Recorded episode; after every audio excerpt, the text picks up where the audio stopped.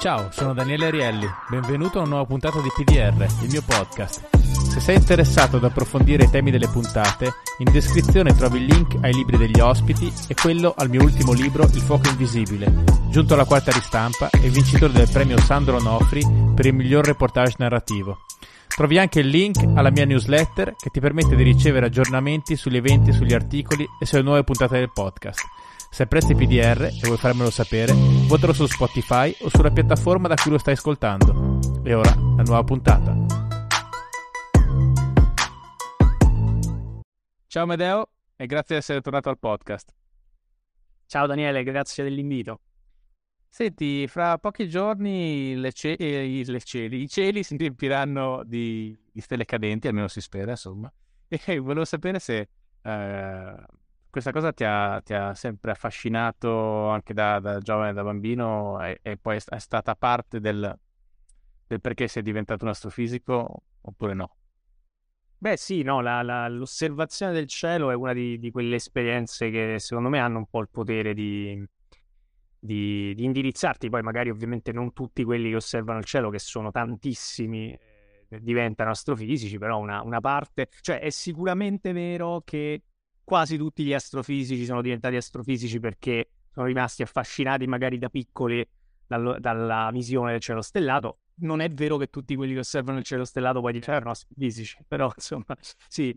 Con le stelle cadenti, per esempio, io avevo un rapporto da, da ragazzino un po' complicato, per così dire, perché eh, io sono cresciuto in città, ovviamente a Roma, insomma, e, e i cieli di Roma non sono nece- necessariamente i migliori cieli per, per, guardare, per guardare, le stelle eh, in generale, ma in particolare per, per, le stelle cadenti, che sono in genere, insomma, cose abbastanza effimere, transitorie che, che, che osservi solo se sei molto fortunato. E, e quindi mi, mi, ricordo che da piccolo ero, ero, sempre molto alla ricerca di. Vor, vor, volevo tanto vederle, st- benedette stelle cadenti, e non le ho mai viste. Poi mi è capitato, mi è capitato in, eh, per esempio al mare, quando, quando, facevo le vacanze al mare.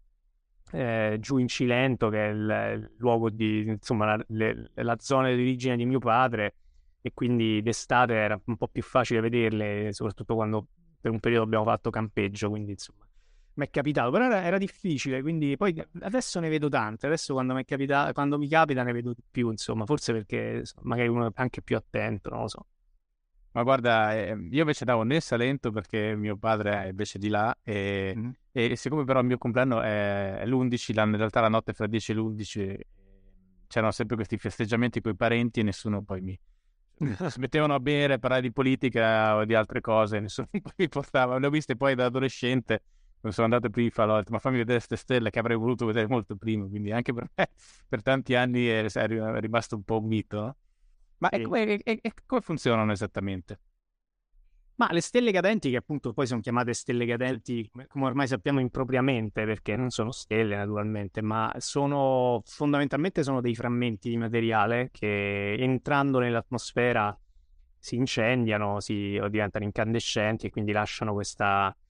Eh, o brillano semplicemente e quindi uno vede un puntino, oppure in alcuni casi che sarebbero più propriamente chiamati bolidi lasciano proprio una scia perché eh, le, creano proprio una, una scia incandescente eh, di gas. E, ehm, e, quindi sono in genere delle, delle, dei piccoli frammenti, addirittura possono essere delle dimensioni di sassolini o addirittura anche più piccoli, a volte anche eh, granelli, quasi granelli di polvere, ecco, che, che ci sono naturalmente, sono ne, nello spazio, anche se non con densità altissime, ma che in alcuni periodi dell'anno sono più numerosi e più frequenti perché magari, come succede eh, ad agosto, si attraversano quelli che erano i i detriti lasciati da, da una cometa e quindi quasi tutti gli sciami di, di meteoriti o di meteore sono, sono provocati da, appunto, da, da detriti che sono più numerosi più densi perché appartenevano a qualcosa che si è frammentato magari in passato oppure a una cometa che ha lasciato questo materiale.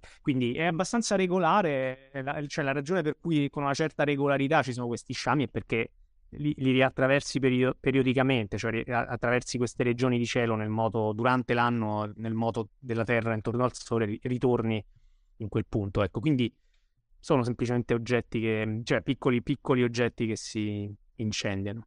Ma eh, ad esempio, quando vediamo proprio la scia, le rare volte, ma intanto succede quanto, quanto è grande più o meno l'oggetto che entra nell'atmosfera e brucia, immagino che Ma guarda, eh, la... Sono sempre molto piccoli perché in realtà quelli piccoli sono quelli che, che si vaporizzano si, o si, o si mm, eh, bruciano, per usare un termine insomma forse un po', un po' imperfetto, ma che bruciano nell'atmosfera, sono proprio quelli piccoli, quindi sono veramente sassolini. Eh, quelli più grandi eh, sono quelli che invece hanno una possibilità di arrivare fino a terra perché magari non vaporizzano completamente, non bruciano completamente, quindi in quel caso eh, so- sono oggetti più grandi che a volte quando arrivano per terra sono proprio de- dei sassi abbastanza grandi, sono quelli che vengono proprio chiamati propriamente meteoriti perché li, li raccogli, no? arrivano, arrivano, fino a terra, ma tutti gli altri sono veramente molto molto piccoli, insomma, per fortuna tra l'altro, eh, perché insomma quelli, quelli grandi... Come ordine di grandezza? Cioè diciamo allora, quelli grandi, di quelli insomma così di, del periodo di agosto che vediamo appunto lasciare... Ah, ripeto, l'ordine di grandezza va dal centimetro, pochi centimetri, anche, anche meno, sì sì. Però le scie sono molto più grandi. Sì, appunto, ci, so, ci sono magari oggetti che possono, che possono avere, che ne so, una... Poi il problema è che è difficile dirlo in assoluto perché dipende anche dal materiale di cui sono fatti, perché ovviamente un, un oggetto me- prevalentemente metallico eh, è più difficile da, fra- da eh, vaporizzare completamente, mentre se c'hai un frammento di ghiaccio, quello si, si brucia completamente nell'atmosfera. Eh, ma mh, oggetti appunto di una decina di centimetri che sicuramente non arrivano interi per terra, fan, possono fare una bella scia, possono, possono lasciare una bella scia. Quindi quelli, tieni conto che quelli che hanno dimensioni dell'ordine del metro farebbero dei danni pazzeschi, quindi diciamo sono tutti, sono tutti molto più piccoli così. Già, già, già, una cosa di 20 o 30 centimetri è una bella bestia, insomma. Quindi è, ra- è raro che succeda. Ok. E, ehm, e che differenza c'è, diciamo, se, se, sono fatti di ghiaccio o di metallo, hanno anche nomi diversi? Um... Cioè, che differenza in che senso? Cioè, nel senso, sono, beh, sono classificati diversamente, diciamo, a seconda della loro composizione, questi corpi? Cioè... Uh, dunque, quelli anche lì dipende un po' dall'oggetto, dalla grandezza, perché su quelli piccoli non si fa una grande cla- differenza di classificazione, rientrano tutti un po' nel, nel, nel, nel, campo dei meteoroidi, un meteoro, eccetera. Chiaramente quando invece parli di oggetti più grandi, eh, quelli cometari, cioè quelli che vengono chiamate comete, sono prevalentemente di ghiaccio, ghiaccio o ghiaccio d'acqua o comunque altri materiali volatili, mentre quelli che vengono chiamati asteroidi o eh, insomma que- quelli sono oggetti che sono prevalentemente rocciosi o metallici quindi lì c'è una classificazione in asteroidi e comete però par- parliamo di oggetti molto più grandi tutti gli altri in genere quelli piccoli vengono classificati in generale come me- meteoroidi eh. poi c'è, c'è, tutto un settore ovviamente dell'astrofisica che si occupa eh, nello specifico di queste cose quindi magari c'è qualche ultra specialista che, che saprebbe essere ancora più preciso di così però insomma non quindi diciamo noi eh, alla fine dei conti esprimiamo dei desideri su delle cose che se fossero anche solo poco più grandi sarebbero un problema molto importante. Quindi... Ma guarda, poi cioè, sì, esatto, esprimiamo dei desideri, poi alcuni di questi, una, una minoranza, ma insomma una, una, frazione che adesso in questo momento non saprei quantificare, ma una frazione non trascurabile sono ormai anche oggetti prodotti, tra virgolette, dall'uomo, per esempio sono rifiuti della stazione spaziale, anche rifiuti umani, organici, voglio dire eh, quindi esprimiamo desideri su qualcosa okay. molto prosaico ecco, della stazione spaziale eh, o anche per esempio frammenti. Eh, Però scusami, in questo caso non c'è un motivo per cui dovrebbero cadere in un periodo dell'anno rispetto a un altro. No, no, no, esatto, in quel caso no. Quello che, quello che diciamo prima, la periodicità c'è perché quelli sono sciami prodotti da, da, da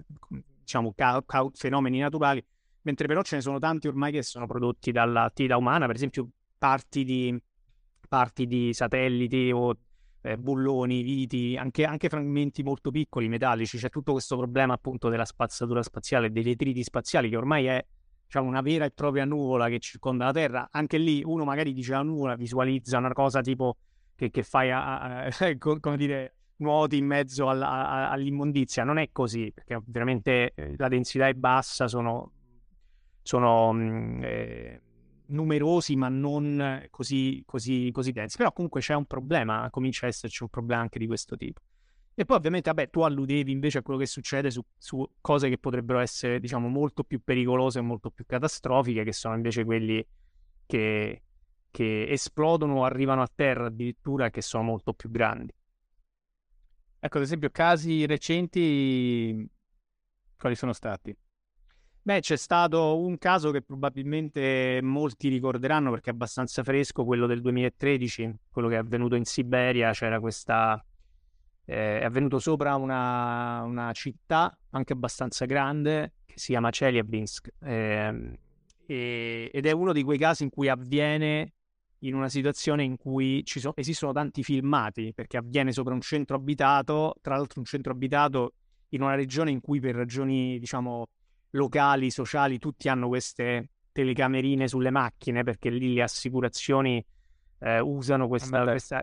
Sì, sì, in, in, in, Russia c'è questa cosa di usare, di usare le, delle, delle piccole eh, videocamere che riprendono costantemente quello che fai, in modo che poi se c'è un incidente tu puoi dimostrare come sono andate veramente le cose. Ah, quindi questo è il motivo per cui ci sono tutti quei video su YouTube di cose assurde capitate in Russia. Esatto, esatto, okay. esatto. C'è, c'è, un, c'è un eh, diciamo, è un campione...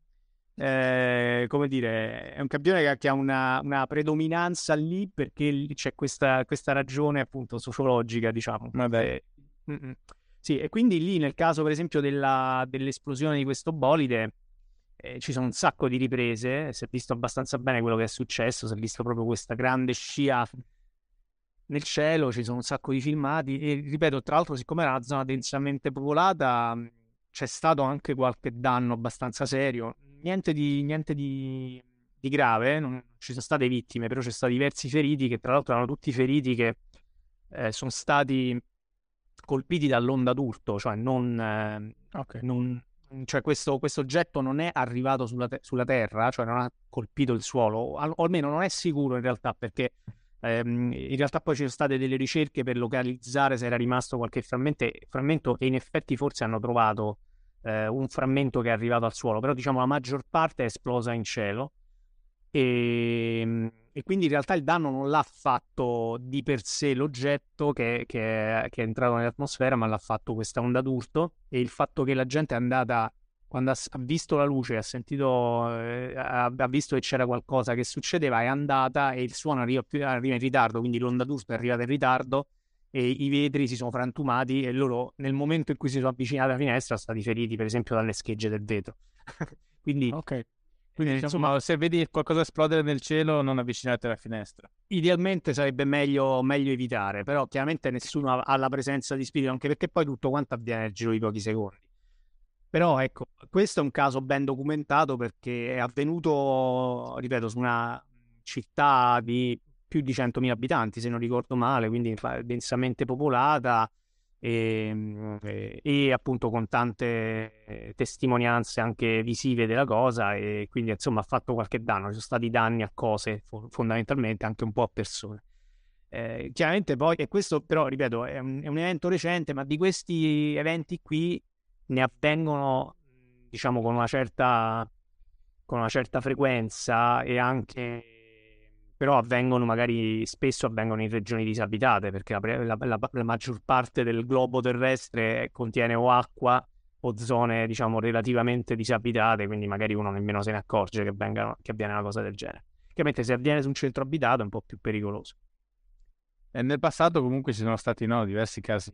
Quante sono le, le chiamiamolo i momenti cioè le estinzioni che sono state probabilmente causate da, da questo genere di impatto Allora, se parliamo proprio di vere e proprie estinzioni, quella su cui si hanno le evidenze più sicure è quella dei dinosauri. Eh, quella dei dinosauri 65 milioni di anni fa. Abbiamo forti ragioni per credere che sia stata provocata o comunque che, che ci sia stata una compartecipazione dell'impatto di un, di un, di un, grosso, di un grosso asteroide. Però, tanto per dare un'idea, quella quell'impatto lì che, che, ha provocato devastazioni immani su scala planetaria e che quindi tra le altre cose ha portato indirettamente all'estinzione dei dinosauri è stato provocato da un oggetto di una decina di chilometri di grandezza, quindi insomma veramente una bella bestia.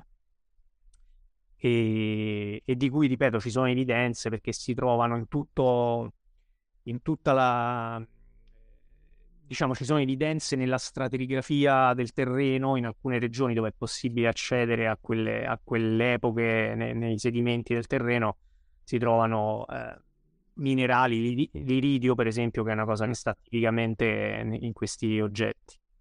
Ma uno dei primi posti dove si è trovata questa cosa nelle stratificazioni, se non sbaglio, è, non so se era uno dei primi posti, comunque sicuramente uno dei posti è, mi sembra, la gola del Bottaccione vicino a Gubbio, no? A Gubbio, sì, sì, esatto. Infatti eh, Alvarez, che è stato eh, il fautore di questa ipotesi de- delle, dell'estinzione provocata dal, dall'impatto di un asteroide, è riuscito poi, dopo, ha superato lo scetticismo perché inizialmente non, non, nessuno ci credeva fondamentalmente a una cosa del genere eh, ha superato lo scetticismo della comunità scientifica proprio trovando questi sedimenti vicino Gubbio.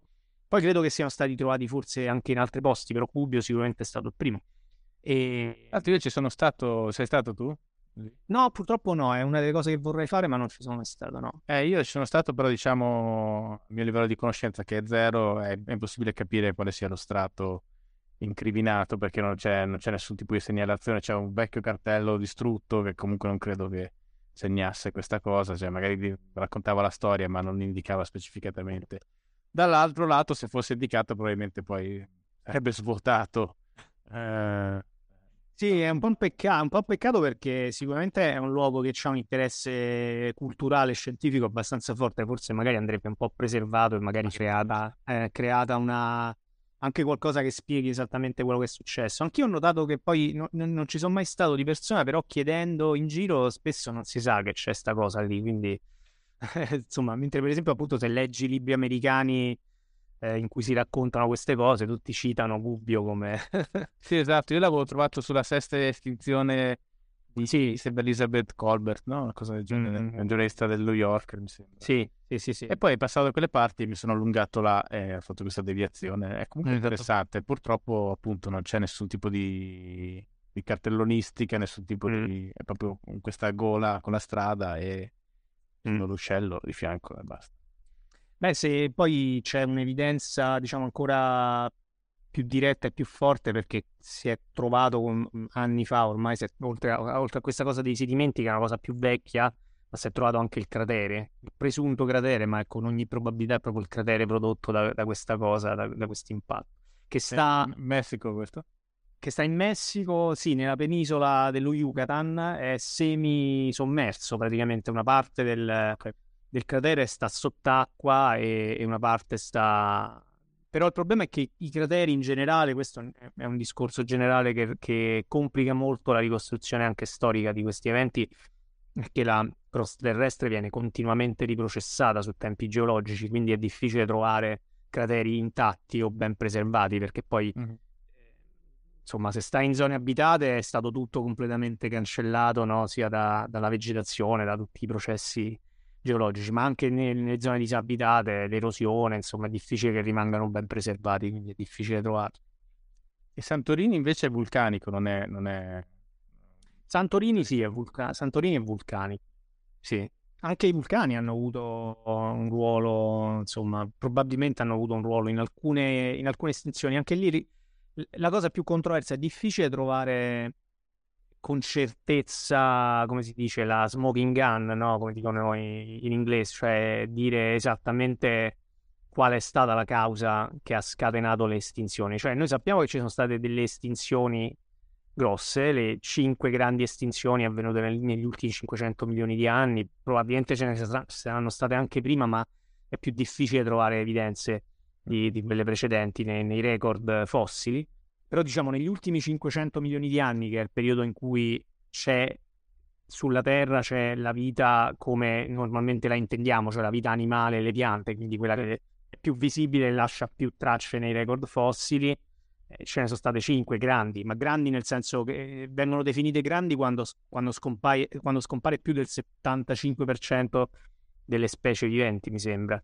Quindi grandi, però appunto in, in, in, nessuno di questi casi, tranne nel caso dei dinosauri, eh, che poi noi diciamo dinosauri, ma in realtà anche in quel caso sono state spazzate via molte altre specie, ma Beh, certo. i, i dinosauri erano quelli predominanti. Eh, però diciamo tranne in quel caso dove c'è questa cosa del, dell'asteroide abbastanza sicura negli altri casi è difficile dirlo però si pensa che anche i vulcani poss- poss- possano aver giocato un ruolo cioè, ci sono state ovviamente quella di Santorini è su piccola scala però ci sono queste super eruzioni mega eruzioni molto rare che possono alterare il clima in una maniera tale da lasciare dei cambiamenti anche per migliaia di anni no? cambiare il clima terrestre di parecchi gradi anche per, per migliaia di anni e chiaramente questo sconvolge tutta, tutto, sconvolge la catena alimentare, cioè crolla praticamente un intero ecosistema. Poi ovviamente la vita riparte. Penso. Diciamo perché ricopre l'intera atmosfera e non passa più la luce del sole praticamente.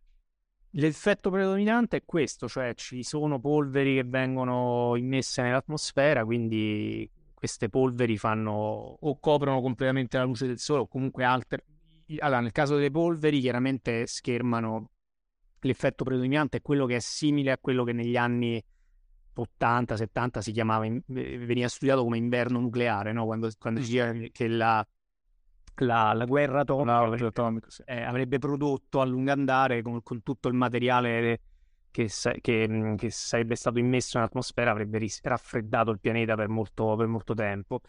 L'effetto opposto può essere se invece il gas prodotto dall'attività vulcanica è un gas serra, per esempio se vengono immesse tantissime, eh, cioè una grande quantità per esempio di CO2 dall'attività vulcanica, quello potrebbe eh, avere l'effetto opposto, cioè innalzare la temperatura, però diciamo in, in, entrambi i casi sono meccanismi che possono cambiare il clima su scala globale.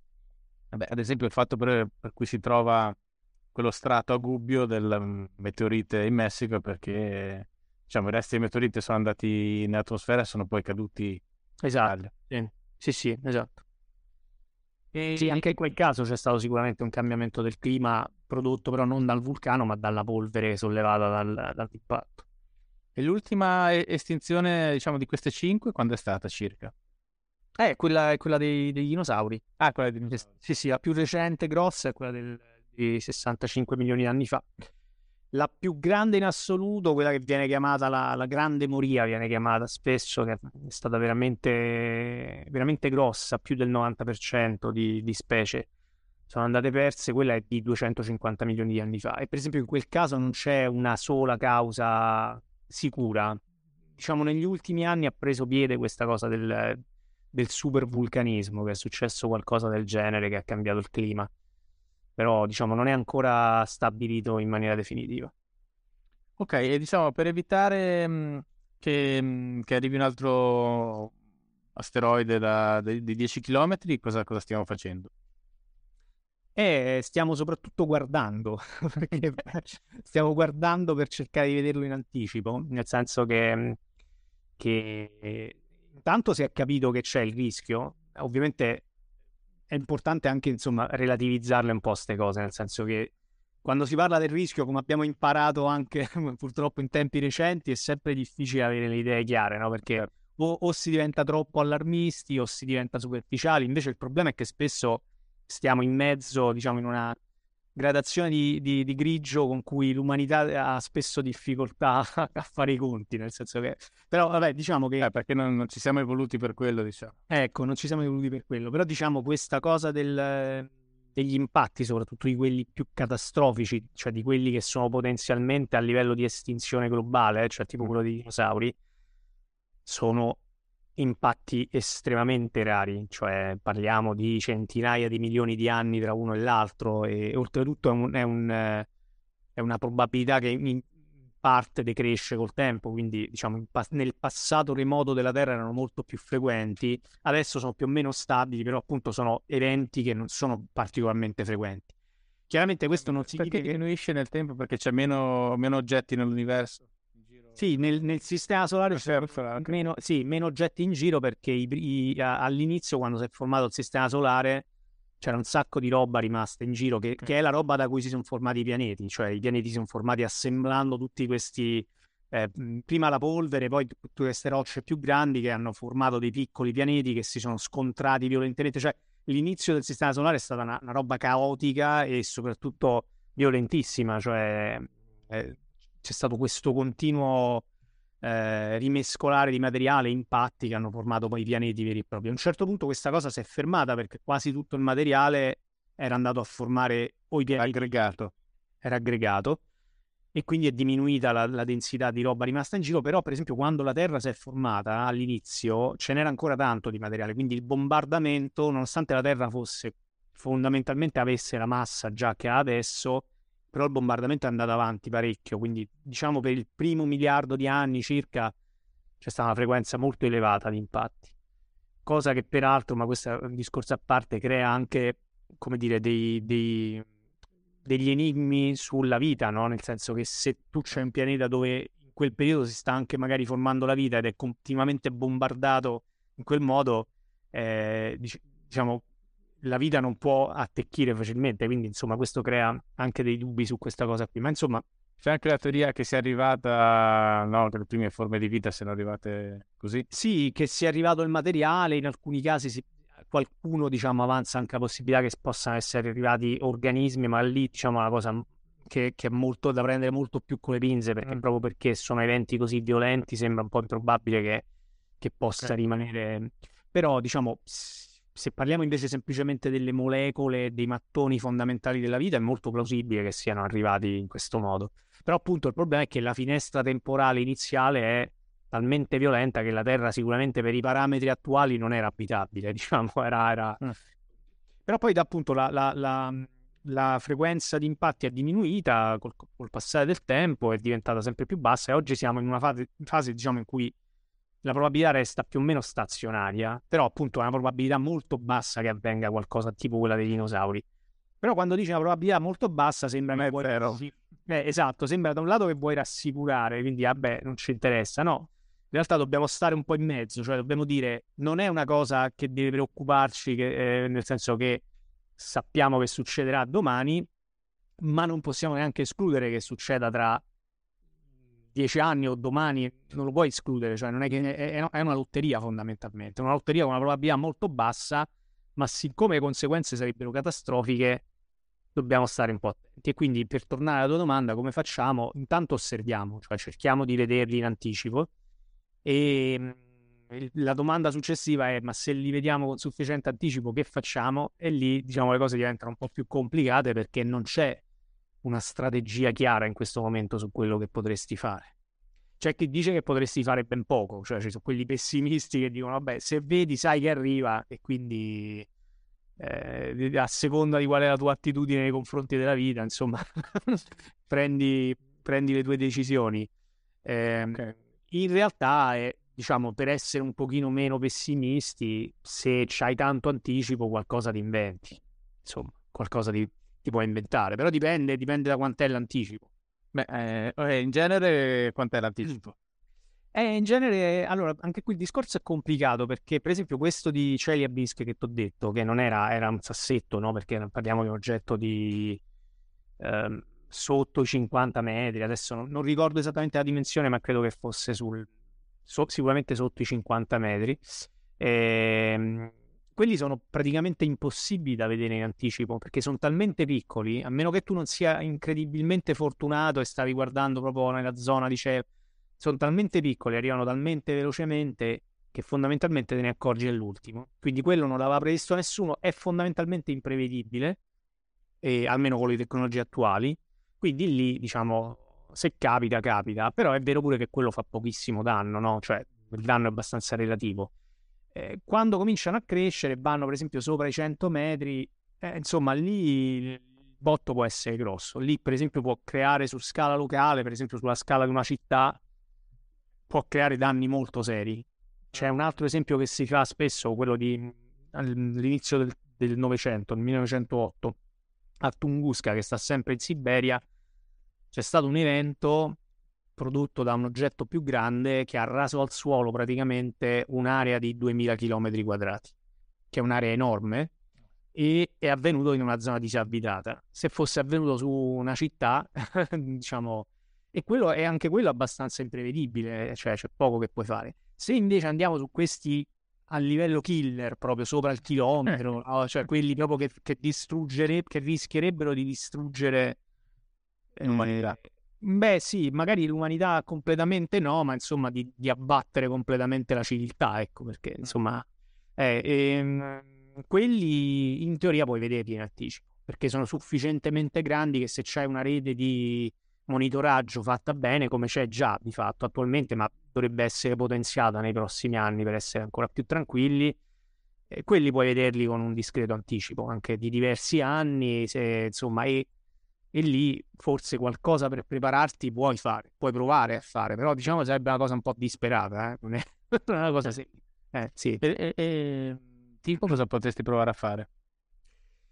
Ma allora la cosa più... Eh, anche lì dipende dall'anticipo. Se hai tanti anni di anticipo, la cosa migliore sarebbe dargli proprio un colpettino, cioè un piccolo... Mm, allora, diciamo un'altra cosa che, ripeto, qui parliamo di, di, di eventi in cui devi essere veramente tanto sfortunato, perché la Terra su scala cosmica, su, anche sulla scala del sistema solare, è relativamente piccola. Eh? Lo spazio è quasi tutto vuoto. La probabilità che un oggetto di più di un chilometro eh, colpisca la Terra, insomma, devi essere veramente tanto sfortunato. Quindi questo significa che la traiettoria ti deve proprio incrociare mentre la Terra si trova a passare, no? Mi devo preoccupare di quella luce che è lì. Perché no, adesso no. No, anche perché se, se potessi vederla sarebbe già troppo tardi. Eh. Sì.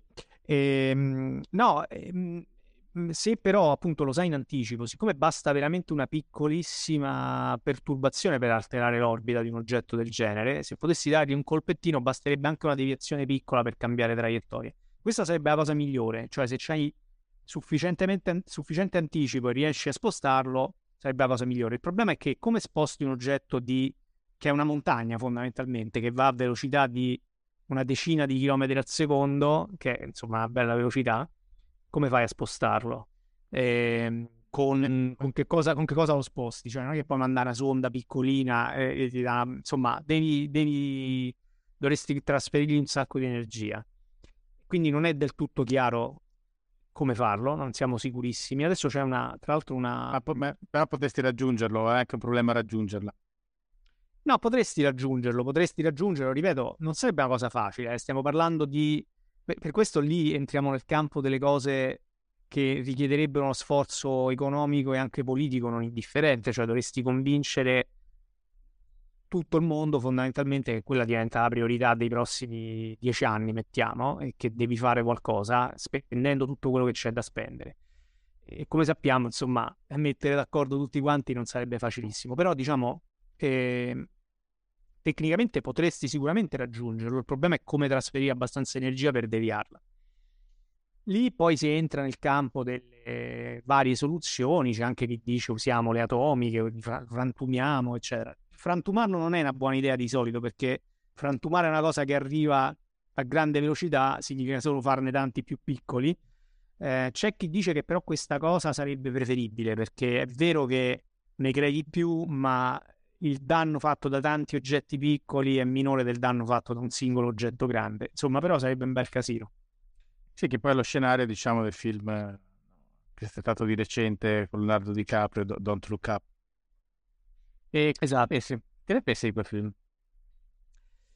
E, ehm, a me è piaciuto, è piaciuto soprattutto per l'aspetto... Allora, mi è piaciuto per un paio di ragioni. La prima è che... Eh, usa bene la scienza che c'è dietro e questa è già una cosa che in genere mi piace, non è indispensabile, si può anche farne a meno, però siccome voleva essere, siccome insomma non era, era, era una satira, quindi c'era già l'aspetto satirico che era sopra le righe, almeno la scienza era, era, era fatta abbastanza bene, quindi il problema lo, lo inquadra bene. Ehm, mi è piaciuto anche l'aspetto satirico a me, cioè credo che poi alla fine il fatto che parlasse dell'asteroide era in realtà da prendere come una metafora della, dell'incapacità del genere umano poi di prendere decisioni collettive, eh, di essere, come dire, di cooperare, di essere unito di fronte, di fronte a delle minacce e soprattutto di essere d'accordo sulle soluzioni, cioè mettere d'accordo tutti e, e, e soprattutto quando diciamo, c'è di mezzo la nostra difficoltà, proprio come specie, no? la nostra difficoltà di prendere decisioni senza un rischio così evidente e immediato, no? Questo è il problema. Noi siamo molto bravi a, a fuggire, ecco, a, a magari a, come dire, a metterci in movimento e a, e attivarci quando c'è un rischio immediato perché lì entra in gioco, entra in gioco la pancia, no? la parte viscerale, la parte di sopravvivenza immediata, quindi diciamo quando invece devi prendere delle decisioni più ponderate di cui non percepisci immediatamente il rischio, è tutto più complicato e quindi quella è una metà, forse insomma non a caso viene nel periodo post, o insomma nel periodo pandemico, eh, perché probabilmente è anche un po' una metafora di quel tipo di, di reazione, no? abbiamo, abbiamo, visto che non è facile mettere d'accordo tutti e abbiamo visto anche che non è facile prendere decisioni quando il rischio non è così tangibile come in altri casi. Sì, io ho trovato molto ben riuscita la prima parte, eh, soprattutto la scena quando vanno in televisione a dare insomma questa notizia e poi sì. passano ad altro, insomma è molto realistica purtroppo credo. Sì, quella, quella devo dire che mi ha colpito pure a me perché penso che tutti quelli che hanno avuto un po' di a che fare con i media, esatto, sì sì, a che fare con i media riconosceranno che è praticamente perfetta, praticamente perfetta. Sì sì, infatti No, poi anche nel, in generale così, poi nel tuo campo ci sono un sacco di cose che, che proprio subiscono un cambio radicale da, diciamo, dalla dimensione scientifica quando vengono scoperte all'interno della comunità e quando passano sui media, cioè la percentuale di alterazione di questo genere di, di, di scoperta scientifica è veramente elevatissimo. Eh, anche leggendo i tuoi libri si capisce molto questa cosa. Cioè, questo per, ha un aspetto positivo per te perché tu puoi, puoi raccontare delle cose che, che, nessuno si aspetta anche nei libri, anche su cose di cui si è parlato, no? E poi invece vai a vedere cosa, cosa era successo veramente ed è molto diverso da come è stato narrato. Sì, lì per esempio, ecco, anche quella cosa lì secondo me è molto azzeccata, nel senso che c'è una anche eh, un modo, cioè c'è il racconto di come è difficile per gli scienziati farsi capire. E, e, no? e c'è anche questa cosa della, della, tipologia di scienziato che è quello di DiCaprio, insomma, che, che è quello che poi riesce in qualche modo ad arrivare eh, a, di più no? alla platea, ma non perché ne sia consapevole, ma per, probabilmente perché per qualche ragione viene abbracciato dal, dal pubblico come... No? mentre l'altra che, che invece viene...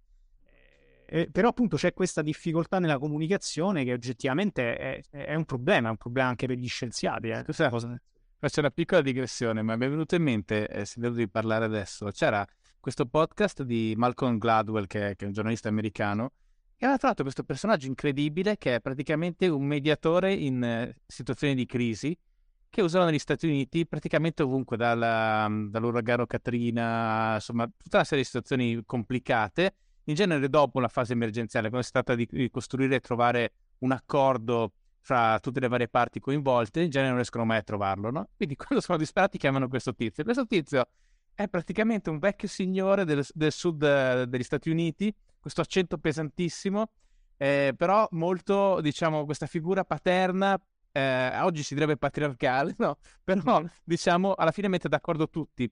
E probabilmente forse anche in maniera atavica, capito? Cioè, il, proprio il fisico, la voce, il carisma e anche poi parla molto lentamente, però anche con un, con un tono mo- molto forte, ma eh, sempre in controllo, no?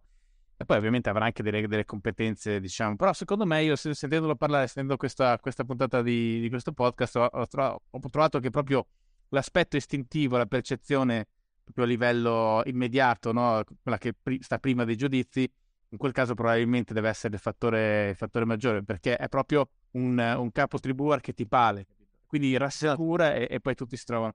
E diciamo questo meccanismo uh, poi alla fine è, è, è in atto sempre, uh, in particolar modo nel contesto dei media dove poi ci sono delle fruizioni molto rapide, molto immediate, no?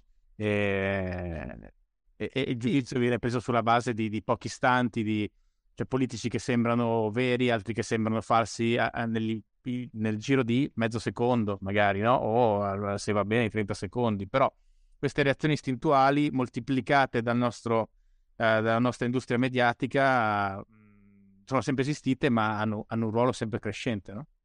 Sì, ma guarda, è, è, questo è tutto molto interessante. Tra l'altro, forse era proprio Gladwell eh, anni fa, mi ricordo di aver letto una cosa, mi sa che era proprio, la raccontava proprio lui di come, per esempio, abbiamo fatto degli esperimenti sulla comunicazione non verbale, no? E di come eh, vedere, per esempio, facevano vedere a un gruppo di persone dei, dei politici che parlavano senza audio, no? cioè, se, dicevano delle cose senza audio e, e, di come l'identificazione o la fiducia scattava indipendentemente dalle cose che, che quella persona stava dicendo, sì, sì. scattava per tutte altre ragioni e dice che questa, questa cosa, per esempio, è una cosa molto usata per capire, per esempio, perché alcuni venditori hanno moltissimo successo e altri no, perché c'è tutto un linguaggio non verbale che esula dalla, da quel, dai dati che quella persona ti sta dando, no? E dal fatto che tu istintivamente lo trovi magari simpatico o affabile o, o degno di fiducia, ma non è detto che lo sia poi, peraltro.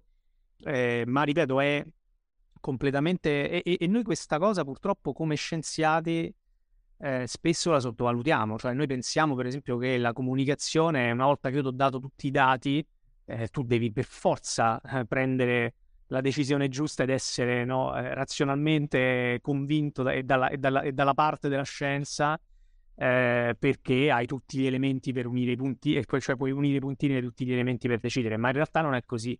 Non è così e purtroppo è difficilissimo controllarla e governarla questa cosa, cioè nel senso che difficilissimo capire qual è la migliore strategia comunicativa, eh, qual, è, no, qual è il tipo di approccio che devi dare. Anche sebbene anche in questo campo ci siano tanti studi ormai che dimostrano qual è la comunicazione più efficace, non è detto che tutti vogliano adottare quella modalità di comunicazione, no? Cioè, e quindi poi ci sono delle componenti che sono largamente istintuali, non è detto che sia um, così facile imparare quelle modalità, e poi lì si, si, pone, si, pone, un problema di secondo livello, che è il problema morale, diciamo, perché nella, nel momento in cui riesci a, a maneggiare veramente questo genere di comunicazione così istintuale, eh, quel punto sta solo a te decidere come usarlo in un certo senso. Hai perfettamente ragione, infatti questo è un altro, un altro paradosso se vogliamo, no? Cioè che quest- c'è questa... La tecnica dell'imbonitore fondamentalmente può funzionare per, eh, per, per, una causa giusta, tra virgolette, o per la causa sbagliata, mettiamola così. È anche difficile a volte capire, perché non è sempre così ovvio quale sia quella giusta e quella sbagliata, però appunto eh, non, sei, non hai la garanzia che chi ha la, la, la, giusta strategia comunicativa sia anche quello che necessariamente ti sta dando il percorso migliore da seguire, no? E, e appunto nel caso per esempio delle, del, del, venditore, il venditore non, non, sta facendo il tuo interesse, sta probabilmente certo. facendo il suo, ma deve darti l'impressione che sta facendo anche il tuo e il buon venditore è proprio quello, no? Quindi non lo so, è tutto sempre un po', un po complicato. E... Mi ricordo sempre Gladwell c'era una cosa su, sui venditori che parlava di questo venditore di, di auto che eh, aveva un tasso di vendita auto incredibile. Sì, sì, sì, esatto, era quello, era, eh, mi sa quello che e, mi ricordavo. E, sì. poi di base era quello che non cercava mai veramente di vendere l'auto, e quindi le persone pensavano, beh, mi posso fidare di questo venditore d'auto. quindi poi sì. compravano, insomma. Sì, sì, è vero, è vero. È che no, il paradosso del, del, butta dentro nei locali, io non ho mai capito perché uno dovrebbe entrare in un, lo, in un, in un locale che ha un butta dentro. Eppure, guardate, credo, credo che lì ci siano, eh. lì ci siano delle, delle, ragioni mm, che quando lavori su grandi numeri, mm. eh, una piccola percentuale di credulità, per esempio, paga comunque, no? E, e, mm, leggevo per esempio anni fa anche questa cosa perché per esempio molte mail di spam sono così evidentemente sbagliate, cioè. No? cioè gli, gli, lo, lo spam spesso è talmente palese perché contiene errori di grammatica, perché, perché è evidentemente eh, assurdo e falso. Certo. cioè, eh, allora uno dice, ma perché? E, e, e, e, la questione è che sono fatti apposta, sono fatti apposta perché ne mandano una quantità enorme e non sono interessati a quelli che hanno la, gli strumenti per decodificarlo, quella, sono interessati proprio a quelli che non hanno lo strumento eh, cognitivo adatto per, de, per decodificare la truffa e che quindi sono proprio quelli che ci cascheranno, capito? Quindi è, è, è, il paradosso sta lì, cioè io faccio una cosa che è talmente palesemente truffaldina che pesco esattamente il pollo. Ma infatti, guarda, di, di recente mi è capitato uh, una pubblicità su YouTube, cosa che mi ha anche un po' offeso perché rientrava evidentemente in qualche targetizzazione, che era incredibile e, e ho, ho, fatto degli screenshot, non sono riuscito poi a ritrovarla perché non c'è come stand alone, diciamo, su YouTube, ma era una truffa legata a un, uh, un ventilatore, forse avevo cercato condizionatori, non lo so, comunque un ventilatore che era palesemente una truffa, cioè un ventilatore, sai, proprio quelli grandi da, da 15 euro, che però in teoria funzionava meglio di una batteria di, condi- di condizionatori ed era stato progettato da un ex pilota della, dell'Air Force, cioè della eh, americana, no? De, di, di, caccia da guerra americani, e poi c'era tutta una serie di video uh, così d'archivio, insomma, di, di quelle banche video, eccetera, ed era tutto plausibile, ma no, cioè nel senso a un livello che è chiaramente ridicolo, no? Era diciamo una caricatura satirica di una pubblicità. Mm-hmm. Però sono andato a vedere, poi eh, vabbè, ho segnato la marca, sono andato a vedere, effettivamente questo c'è in molti paesi del mondo questa cosa e c'è della gente che poi su, sui vari trust pilot eccetera mette una stella e dice ah, questo non funziona, quindi evidentemente a qualcuno l'hanno venduto, no? Sì, sì. Però era, era veramente incredibile perché um, era troppo falso. Eh, però se questi sì, pagano la pubblicità su YouTube, eh, producono quella cosa, non è che produrla costasse molto, però diciamo vuol dire che esiste una percentuale di gente. Sì, perché se comunque lavori su percentuali di milioni di persone e c'hai anche una, un, l'1% o, o una frazione dell'1% di persone che ci cascano, comunque probabilmente fai, fai, il tuo, insomma. Quindi... Poi era bellissimo perché c'era dentro tutto, c'era tipo che la tecnologia in realtà era rivoluzionaria, ma eh, qualcuno, non mi ricordo chi, non voleva che fosse diffusa. C'erano, diciamo, tutti, diciamo, sei passaggi topos del, della, della comunicazione su internet. Però appunto uno dopo l'altro fatti male, grottescamente, era una cosa incredibile. Purtroppo boh, non sono più riuscito a trovarlo perché era un caso, un caso interessante. Vabbè, ma non mancheranno tutto 2 minuti e 30. No, invece penso di sì, perché secondo me no, era... Con, que- con, quella, però, sì, sì. diciamo, viviamo comunque completamente immersi in questo tipo di, di, diciamo, di, di cultura ormai, quindi ne, ne, ne, verranno fuori altre sicuramente, paragonabili. Sì, infatti. Anche, no, anche, non così facili da riconoscere, magari in alcuni casi, ma insomma. No, esatto, esatto, perché poi adesso è facile fare ironia. E questa no, perché siamo tutti, siamo tutti il pollo di qualcun altro, no? Esattamente. Esattamente. No, questa è la cosa, diciamo, che mi è piaciuto, mi è piaciuta di meno invece di Don't, Don't Look Up, che alla fine uh, scarica un po' la stupidità solo sui soliti noti, no? Cioè, I trampiani, così, ok, però è molto più interessante secondo me vedere come questi meccanismi di distorsione cognitiva in una maniera o nell'altra eh, colpiscono tu- tutte le strati di popolazione, anche quelli che si sentono esenti. No? Questo sarebbe stato più interessante, l'avrebbe reso un'opera me, di, di, un livello superiore. Mm-hmm. Questo, uh, a parte che poi è troppo lungo, da parte quei concerti e cose superflue, diciamo. A un, a un, certo punto perde un po' eh, l'inerzia iniziale, la perde un po' Poi secondo me un po' la, la, recupera verso il finale, però sì, è vero che a un certo punto... No, ma non è un film perfetto, però è un film che secondo me ha, de... ha degli, degli, ottimi elementi eh, che, che, che, raccontano bene, secondo me, tanti aspetti della società attuale. Quindi, insomma, non, non, non ce n'è tantissima di, di, di roba del genere, soprattutto con quel livello di di cast e di produzione, anche di attenzione. Cioè, ho trovato per esempio che la scrittura fosse molto attenta, ci sono dei momenti di, di veramente di grandissima... Eh, cioè, quella, la, parte, la, parte, la, parte, della televisione, diciamo prima, ma anche, anche quei momenti in cui aspettano e fanno anticamera da. Sì, sì, la scusa che la storia della bottiglietta d'acqua o del... quello che li fa pagare, quello che gli fa pagare gli snack, insomma, c'è diverse, diverse cose abbastanza divertenti. Sì, devo dire, certo, non tutti hanno colto il fatto che ho, ho, avuto la percezione che non tutti avessero colto, per esempio, l'intento satirico, no? Cioè, c'è chi l'ha preso magari sul serio come se fosse un film realistico, insomma, eh, richiedeva un po' di, di, di lavoro anche cogliere, cogliere tutti gli spunti che dava, insomma, però, diciamo, sicuramente non è un film perfetto, ecco, questo è chiaro. Ma sai, quello nel senso, alla fine sei responsabile fino a un certo punto degli effetti che un'opera poi avrà e eh. prima ancora degli effetti della, sua capacità di essere compresa in tutti, in tutti, i suoi livelli. Da questo punto di vista, secondo me, a scuola rimane sempre quella dei Simpson, cioè è un cartone animato che può essere fruito a diversi livelli, no? Sì. E che hanno un po' inventato questa cosa, almeno nel pop. Uh, e, insomma, eh, rimane sempre il tipo di scrittura che a me interessa di più, cioè quando riesci ad avere una fruizione immediata e sotto un'altra, cioè, è, è, abbastanza fatto il tuo lavoro, secondo me. Vero, sono, sì, vero, sì, sì, sì, sono d'accordo. E quindi, mh, mm, sì, poi dopo c'è anche chi l'ha considerata in realtà una metafora no, del, del, discorso climatico più che un discorso sulla, sugli asteroidi, i meteoriti, insomma.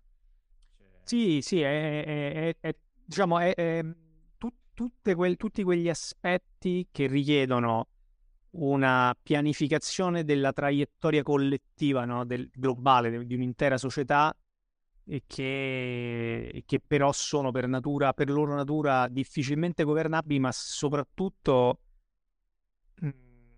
difficilmente giustificabili sulla base appunto di, quel, di quelle sensazioni viscerali che, diciamo, che, dicevamo prima. Cioè, o c'hai uno sciamano in qualche modo che ti convince che è bene seguire quella strada piuttosto che un'altra, però noi abbiamo un po' perso la dimestichezza con quel tipo di autorità, no? Cioè di... Anzi, è proprio, momento, è proprio la cosa che ci insospettisce di più ormai come società, nel senso che siamo tutti frammentati, quindi ci sono tutti questi micro gruppi con il loro capo carismatico, ma non ce n'è uno riconosciuto da tutti.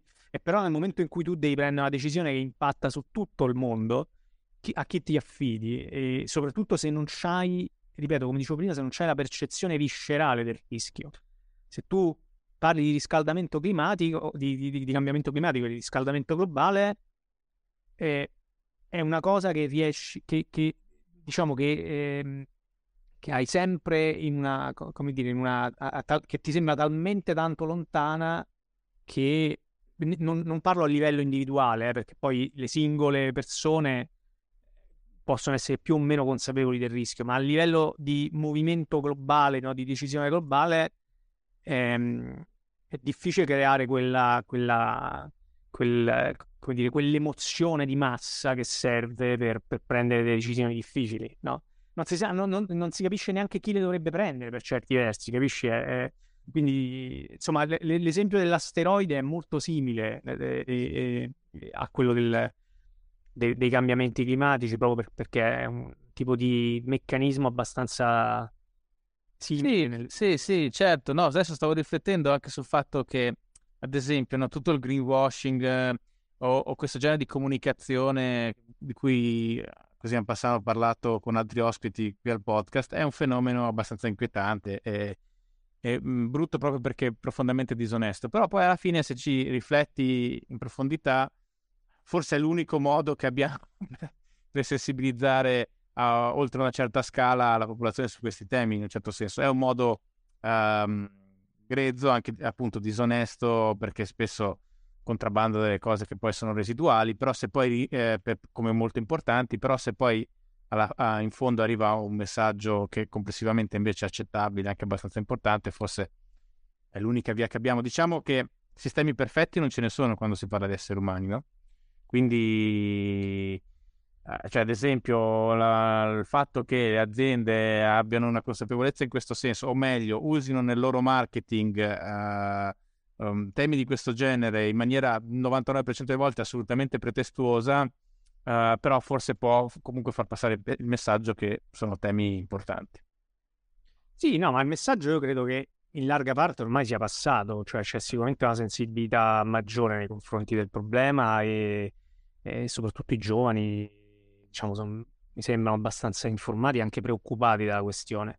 E, diciamo, c'è tutta una serie di problemi legati al fatto. Il primo problema è che questa è una cosa che appunto si sapeva da decenni, non è che, non è che adesso cominciamo a vedere conseguenze dirette, anche se, eh, come dire, anche lì c'è ancora qualcuno che magari no, eh, però insomma. La maggior parte delle persone sono abbastanza convinte che, che le conseguenze le cominciamo a vedere in maniera diretta, però queste cose sono tutte cose che erano state previste letteralmente 50 anni fa cioè le, le, le curve, le, l'aumento della temperatura. Poi, insomma, sono abbastanza vecchio da ricordarmelo anche quando erano iniziate le, prime.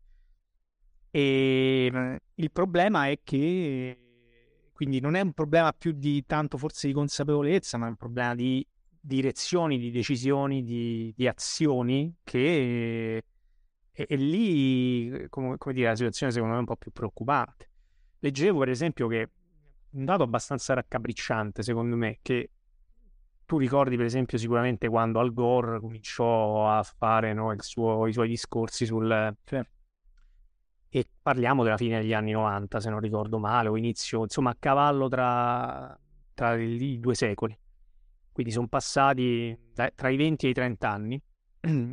Non c'è stata una, fondamentalmente non c'è stata, quindi diciamo, da quando lui ha cominciato a parlare di questa cosa, la quantità di CO2 immessa nell'atmosfera è stata, quindi negli ultimi 20 o 30 anni, è stata maggiore di tutta quella precedente a quando lui aveva cominciato a parlarne. Ma anche da, dagli Stati Uniti, da, dall'Europa? Perché c'è anche questo tema qua. Poi alla fine non credo che, non credo che abbia avuto un impatto globale, cioè complessivo, neanche in Occidente molto rilevante, ma di sicuro non ce l'avrà avuto in Cina o in India.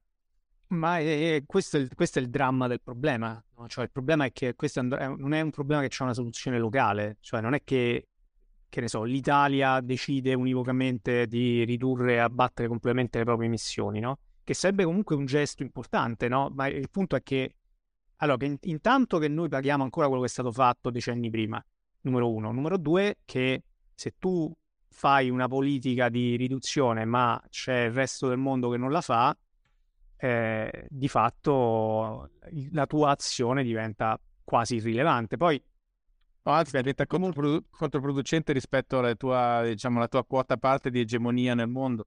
Sì, ma infatti sono son quelle, son quelle, dinamiche, però appunto è quella la cosa perversa, no? Cioè sono quelle dinamiche di teoria dei giochi in cui tu sai se devi fare tu l'azione prima che la faccia il tuo... No, cioè tutta una serie di dilemmi del prigioniero e di cose di questo tipo, quindi è un problema enorme, un problema enorme. Poi, eh, intendiamoci, la più grande responsabilità in termini proprio numerici e di emissioni, eccetera, ce l'hanno gli Stati Uniti e l'Europa. L'Europa in misura molto inferiore agli Stati Uniti, diciamo che prevalentemente per tutto il passato ce l'hanno gli Stati Uniti. Da adesso in poi probabilmente ce l'avranno in futuro, non lo so, la, la Cina e... E poi è il discorso no. che fanno loro, eh? ti dicono alla fine noi vogliamo il nostro momento in cui possiamo fare quello che avete fatto voi per cioè, migliorare la nostra economia come avete fatto voi. Cioè, però chiaramente eh, chiaramente, certo. Non ha molto. Però eh, questi sono di- dilemmi che si pro- ripropongono alla fine con tutte le, le espansioni tecnologiche. Adesso in questo caso stiamo parlando di inquinamento, ma pensa anche all'intelligenza artificiale o diciamo la genetica. Ad esempio, quando sarà possibile effettivamente editare in maniera migliorativa gli esseri umani, che potrebbe non essere una cosa tanto lontana, no? Diciamo, l'Occidente soprattutto l'Europa in realtà, per ragioni etiche potrebbe anche mettere una moratoria su una cosa del genere, ma poi cosa ti ritrovi? Co- con i cinesi, forse gli americani, che hanno diciamo generazioni di, di, di, bambini e poi di adulti eh, che hanno il quadruplo del tuo QI. Cioè, cosa significa praticamente candidarsi a essere spazzati via nel, nel, mm-hmm. nel giro di due o tre generazioni praticamente. Sì, Però guarda, lo stesso crei anche due umanità separate, cioè nel senso perché ovviamente ci sarà chi potrà editare e chi no. E cioè, nel senso, la tecnologia pone una serie di, di dilemmi pazzeschi, sia sistemici, sia esistenziali, sia poi anche invece magari più piccoli, pratici, però um, a cui è molto difficile uh, dare delle risposte negative perché, perché, offre dei vantaggi competitivi tali che se non lo fai tu lo fa qualcun altro. No? L'unico esempio forse che si è trovato di bilanciamento è stato quello su, sul nucleare no? negli ultimi decenni, che eh, hanno trovato questo equilibrio, speriamo puri, mm. Eh, però non mi viene in mente ness- nessun'altra situazione legata alla tecnologia dove a un certo punto si è deciso di non procedere in una direzione perché poteva essere rischioso per tutti. Sì, no, è, è, un, è un, problema che c'è in generale che diventa sempre più grave na- naturalmente quanto più le, le, tecnologie hanno un impatto forte, no? Cioè un conto se, un conto se inventi un motore, che ne so, insomma, motore a vapore che, o una cosa completamente diversa, un tipo di, di, di, tecnologia più primitiva di quella che ovviamente ha avuto un impatto inferiore o una tecnologia ancora più impattante. Quindi è difficile.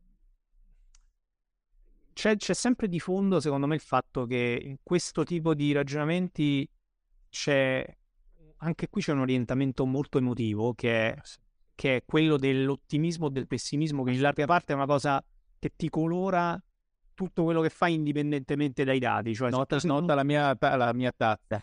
Esatto. esatto. No, ma è così, è così, nel senso che se sei un ottimista vedrai sempre il bicchiere mezzo pieno, se sei un pessimista vedrai sempre mezzo vuoto.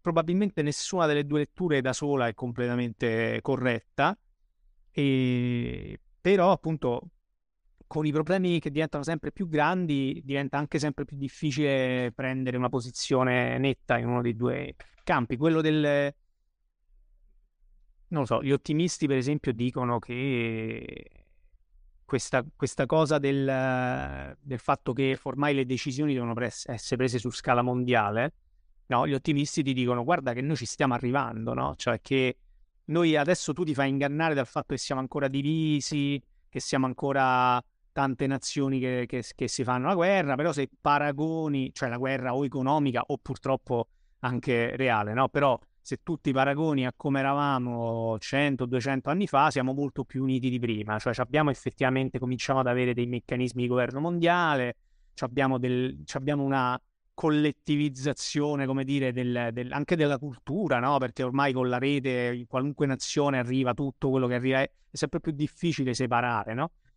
E quindi gli ottimisti ti dicono: guarda, sì, siamo ancora divisi, però se tu questa la vedi come una fase di transizione, magari tra in futuro noi veramente avremo la capacità di decidere complessivamente l'evoluzione dell'intero pianeta.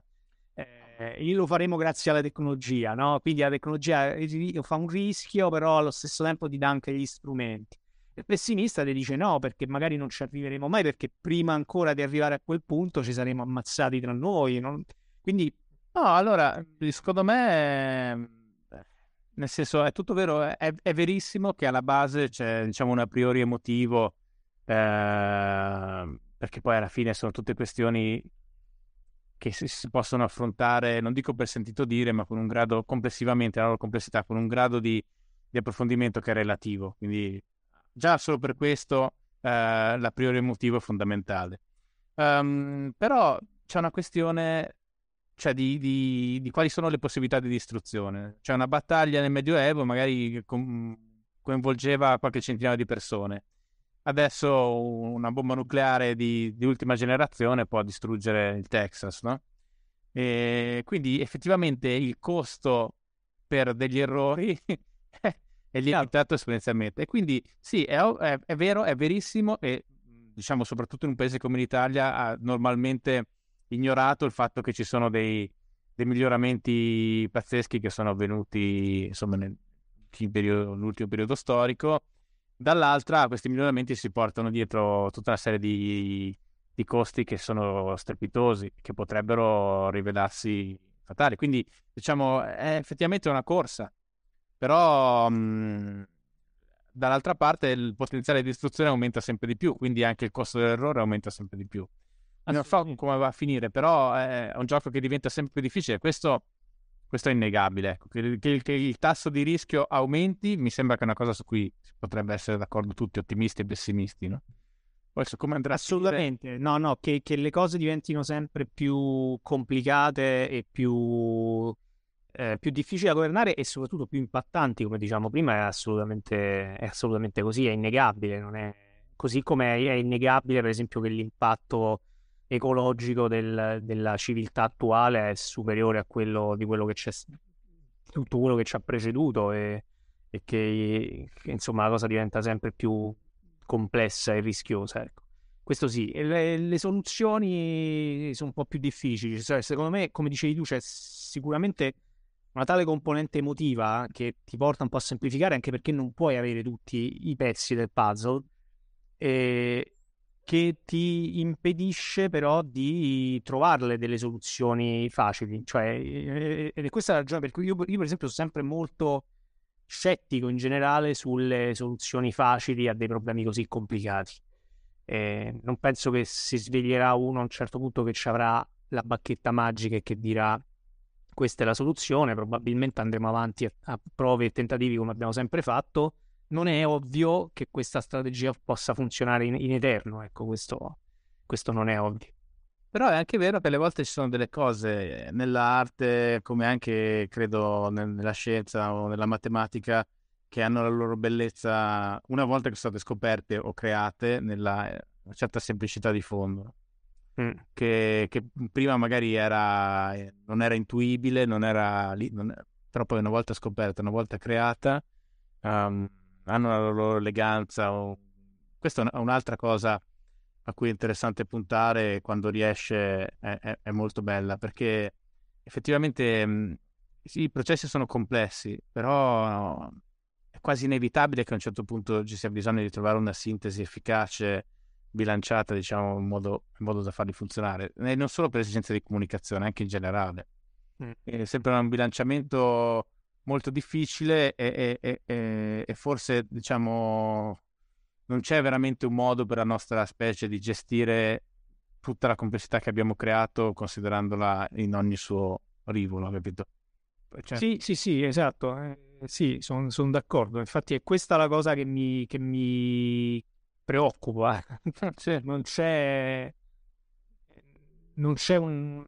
È, è difficile trovare, trovare, una strategia comune che funzioni e, e ripeto, per esempio nel, nel caso dei cambiamenti climatici il problema c'è, è evidente, eh, c'è anche tanto pressappochismo da una parte e dall'altra, nel senso che sia da, da, da, da, parte di chi minimizza il problema, sia da parte di chi è giustamente preoccupato, però pensa che sia risolvibile con eh, così, semplicemente volendolo tanto. Mi sembra che ci sia, ci sia un eh, ci sia un baratro, cioè una difficoltà grossa.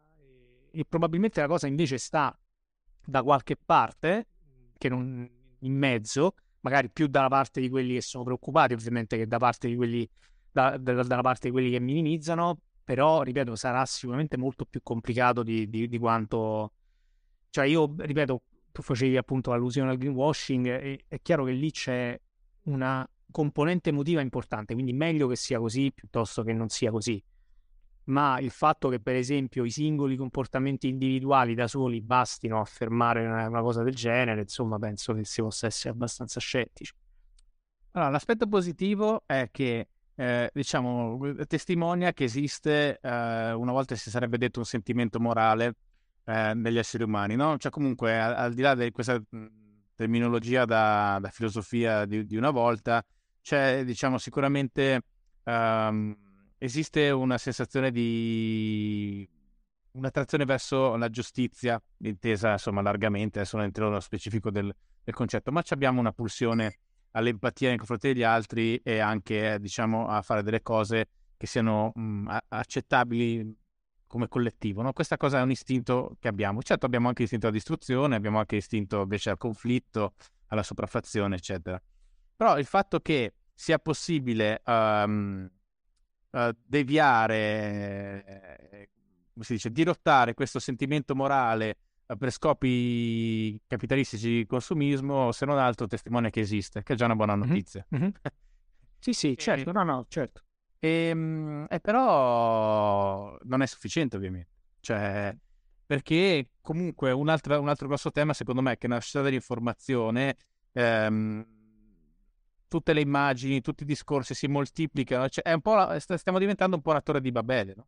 mm-hmm. in cui è, è, impossibile riconoscere un concetto mh, uh, operativo di verità. Adesso, senza, senza andare là a, a, a, a, definire che cos'è effettivamente la verità dal punto di vista filosofico, sarebbe già sufficiente av- avere un concetto operativo su cui ci accordiamo. Poi, dopo, ognuno può diciamo, continuare ad esprimere opinioni diverse, però su alcune condizioni di base fondamentali sarebbe importante avere un concetto di verità condiviso, che devo dire, secondo me, è in grossa crisi. È in grossa crisi perché si è moltiplicato il logo, si è moltiplicata la rappresentazione, cioè viviamo in un mondo di costanti rappresentazioni in qualsiasi momento, no? E questa cosa qua sta creando un eccesso di parola, forse, che complica le cose, ma non in una maniera positiva, in una maniera di rumore. Ecco, si sta moltiplicando mm-hmm. il rumore, forse. Questa è un'altra minaccia, secondo me, uh, fondamentale, centrale nel nostro tempo. Sì, sì, sì, sono d'accordo. Sì, no, sono perfettamente d'accordo su questa cosa del rumore di fondo e sulla complessità, perché in realtà quello che servirebbe, cioè noi siamo, eh, questa è una cosa di, di, di, cui poi negli ultimi anni si è parlato sempre di più, questa cosa del tribalismo, eccetera, ma cioè è vera nel senso che è legata un po' a come funzioniamo, no? E, ed è diciamo, siamo abbastanza strutturati per identificare, per esempio, un nemico esterno, no? E dire, allora ci mettiamo d'accordo noi come gruppo e siamo coesi almeno su questo perché abbiamo un nemico esterno. In queste decisioni qui è tutto più complesso perché non è così evidente cosa sia il nemico esterno e soprattutto c'è bisogno di una forma di intelligenza globale, no? E, e qua, per esempio, questa è una cosa su cui in, in ambito eh, astrofisico, diciamo così, ma almeno per certi aspetti del, dell'astrofisica negli, negli, ultimi anni si ragiona molto no? Su, eh, sul fatto se, se, sia possibile una cosa del genere, cioè se sia possibile una sorta di intelligenza eh, così planetaria, no? globale, cioè se a un certo punto possa emergere un, una, una, forma di, di intenzionalità che non è quella de- dell'individuo, del singolo individuo, ma una, una sorta di intenzionalità collettiva. È una domanda, insomma, complicata, non c'è una risposta, però è, la cosa... Quindi l'umanità come, come superorganismo. Esatto, sì, non un superorganismo nel senso dei superorganismi che già esistono e che sono in qualche modo non intenzionali, almeno non, non in una maniera eh, cosciente, sì, come la intendiamo noi, ma una sorta di... Ehm, sì, di, di, di, intelligenza collettiva che nonostante preservi la nostra individualità e il fatto che siamo comunque degli esseri umani, quindi dobbiamo necessariamente avere una nostra individualità, però che riesca in qualche modo a prendere delle decisioni planetarie, perché questo è il punto, cioè il punto è che noi ormai siamo una forza di cambiamento planetario, no? Non siamo più una forza di cambiamento su scala globale, cioè non siamo quelli che costruiscono la città perché hanno scoperto l'agricoltura, allora si fermano lì e coltivano e fanno l'agricoltura, che è una cosa da, da insediamento umano che ha un impatto su, quel, su, quella regione, su quella coltivazione, su quel fiume. Su... No, cioè adesso siamo una specie che ha ormai da, da tanto, probabilmente da un secolo, ma in realtà forse anche da prima, ma insomma in, maniera netta e, e, e ben misurabile almeno da un secolo abbiamo un impatto planetario. Se tu a, a fronte di questa cosa non non accompagni questo processo anche con una intelligenza planetaria, è probabile che non riesci a, a uscirne fuori, no? Però, però al tempo stesso, dov'è secondo me una cosa piuttosto scivolosa, è che non ci siamo evoluti così, no? Ci siamo evoluti con un processo di selezione. E, ehm, e quindi eh, diciamo l'errore è, è, è costitutivo nel, del nostro percorso, centrale, cioè il fatto che a un certo punto ci sono delle cose che funzionano e si riproducono, altre che non funzionano e scompaiono. Solo che, ma guarda, credo che questo continuerà a essere così, cioè questa è una cosa su cui forse, ecco, noi, noi ci sentiamo un po' separati eh, spesso dal flusso delle cose, no? Ma noi siamo esattamente inseriti in quel flusso là, quindi la notizia è che qualunque cosa eh, eh, accada non può prescindere da questa, da questa legge generale, cioè il fatto che se tu trovi un modo di coesistere con l'ambiente planetario, sopravvivi. Se non lo trovi, soccombi. E, e non sarebbe, voglio dire, una cosa inusitata, anzi, una cosa abbastanza comune. La, no, le, le, estinzioni a cui facevamo riferimento prima, che sono avvenute per, per cause, diciamo, tra virgolette, naturali, non che quelle che stiamo creando noi siano innaturali, perché noi facciamo parte della natura pure noi, quindi sono naturali pure quelle, però diciamo quelle avvenute per cause non consapevoli o non coscienti eh, hanno diciamo spazzato via una quantità di specie, cioè il 99% delle specie mai apparse sulla Terra sono già scomparse. Si aggiungerà a questa la, la nostra oppure no, non lo sappiamo, però diciamo la notizia è che non c'è un'alternativa, cioè o troviamo modo di superarle queste difficoltà o non lo troviamo. Ma anche perché le cose hanno raggiunto un, una scala che praticamente puoi considerare l'umanità un gruppo unico, cioè è abbastanza... magari può succedere, però è, è sempre più difficile che, che, se ne salvi una parte se le cose dovessero andare veramente male eh, e, e, un'altra no. no. Cioè ci stiamo anche unendo attraverso sia eh, i poteri che andiamo acquisendo tecnologicamente, sia poi il fatto che viviamo in, ormai veramente iperconnessi fra, fra, fra, culture e continenti diversi, che ovviamente aumenta il rischio di, di, di estinzione collettiva, cioè molto più di prima, no? in cui eravamo separati e meno potenti tecnologicamente, quindi con dei costi tecnologici più bassi. Sì, sì, esatto. No, per questo dicevo che se non trovi, se non, se non riesci a farlo, questo salto in cui a un certo punto eh, trovi delle traiettorie sostenibili e condivise, se non riesci a farlo, non ce la fai. Non è detto che ce la facciamo, ripeto, lì è, dove entra il gioco ottimista e pessimista, no? Cioè, pessimista dice non, non ce la faremo perché non sta scritto da nessuna parte nel, nel, nel modo in cui ci siamo evoluti che, che, che, siamo in grado di farlo e quindi spariremo. L'ottimista ti dice, ecco, questa invece è la fase in cui stiamo prendendo coscienza e stiamo, diventa- stiamo facendo esattamente questa transizione planetaria a cui alludevo prima. E, ehm, e io onestamente non, non ce l'ho una risposta, non so in quale delle due ancora non l'ho deciso, dipende un po' da come mi sveglio e da, come, da, da qual è l'umore della giornata. Diciamo che complessivamente vado un po' verso il pessimismo, però poi ho pure visto un sacco, sono cresciuto da un sacco di fantascienza ottimistica eh, in cui si immaginava questa umanità che poi supera i problemi, non lo so. Insomma.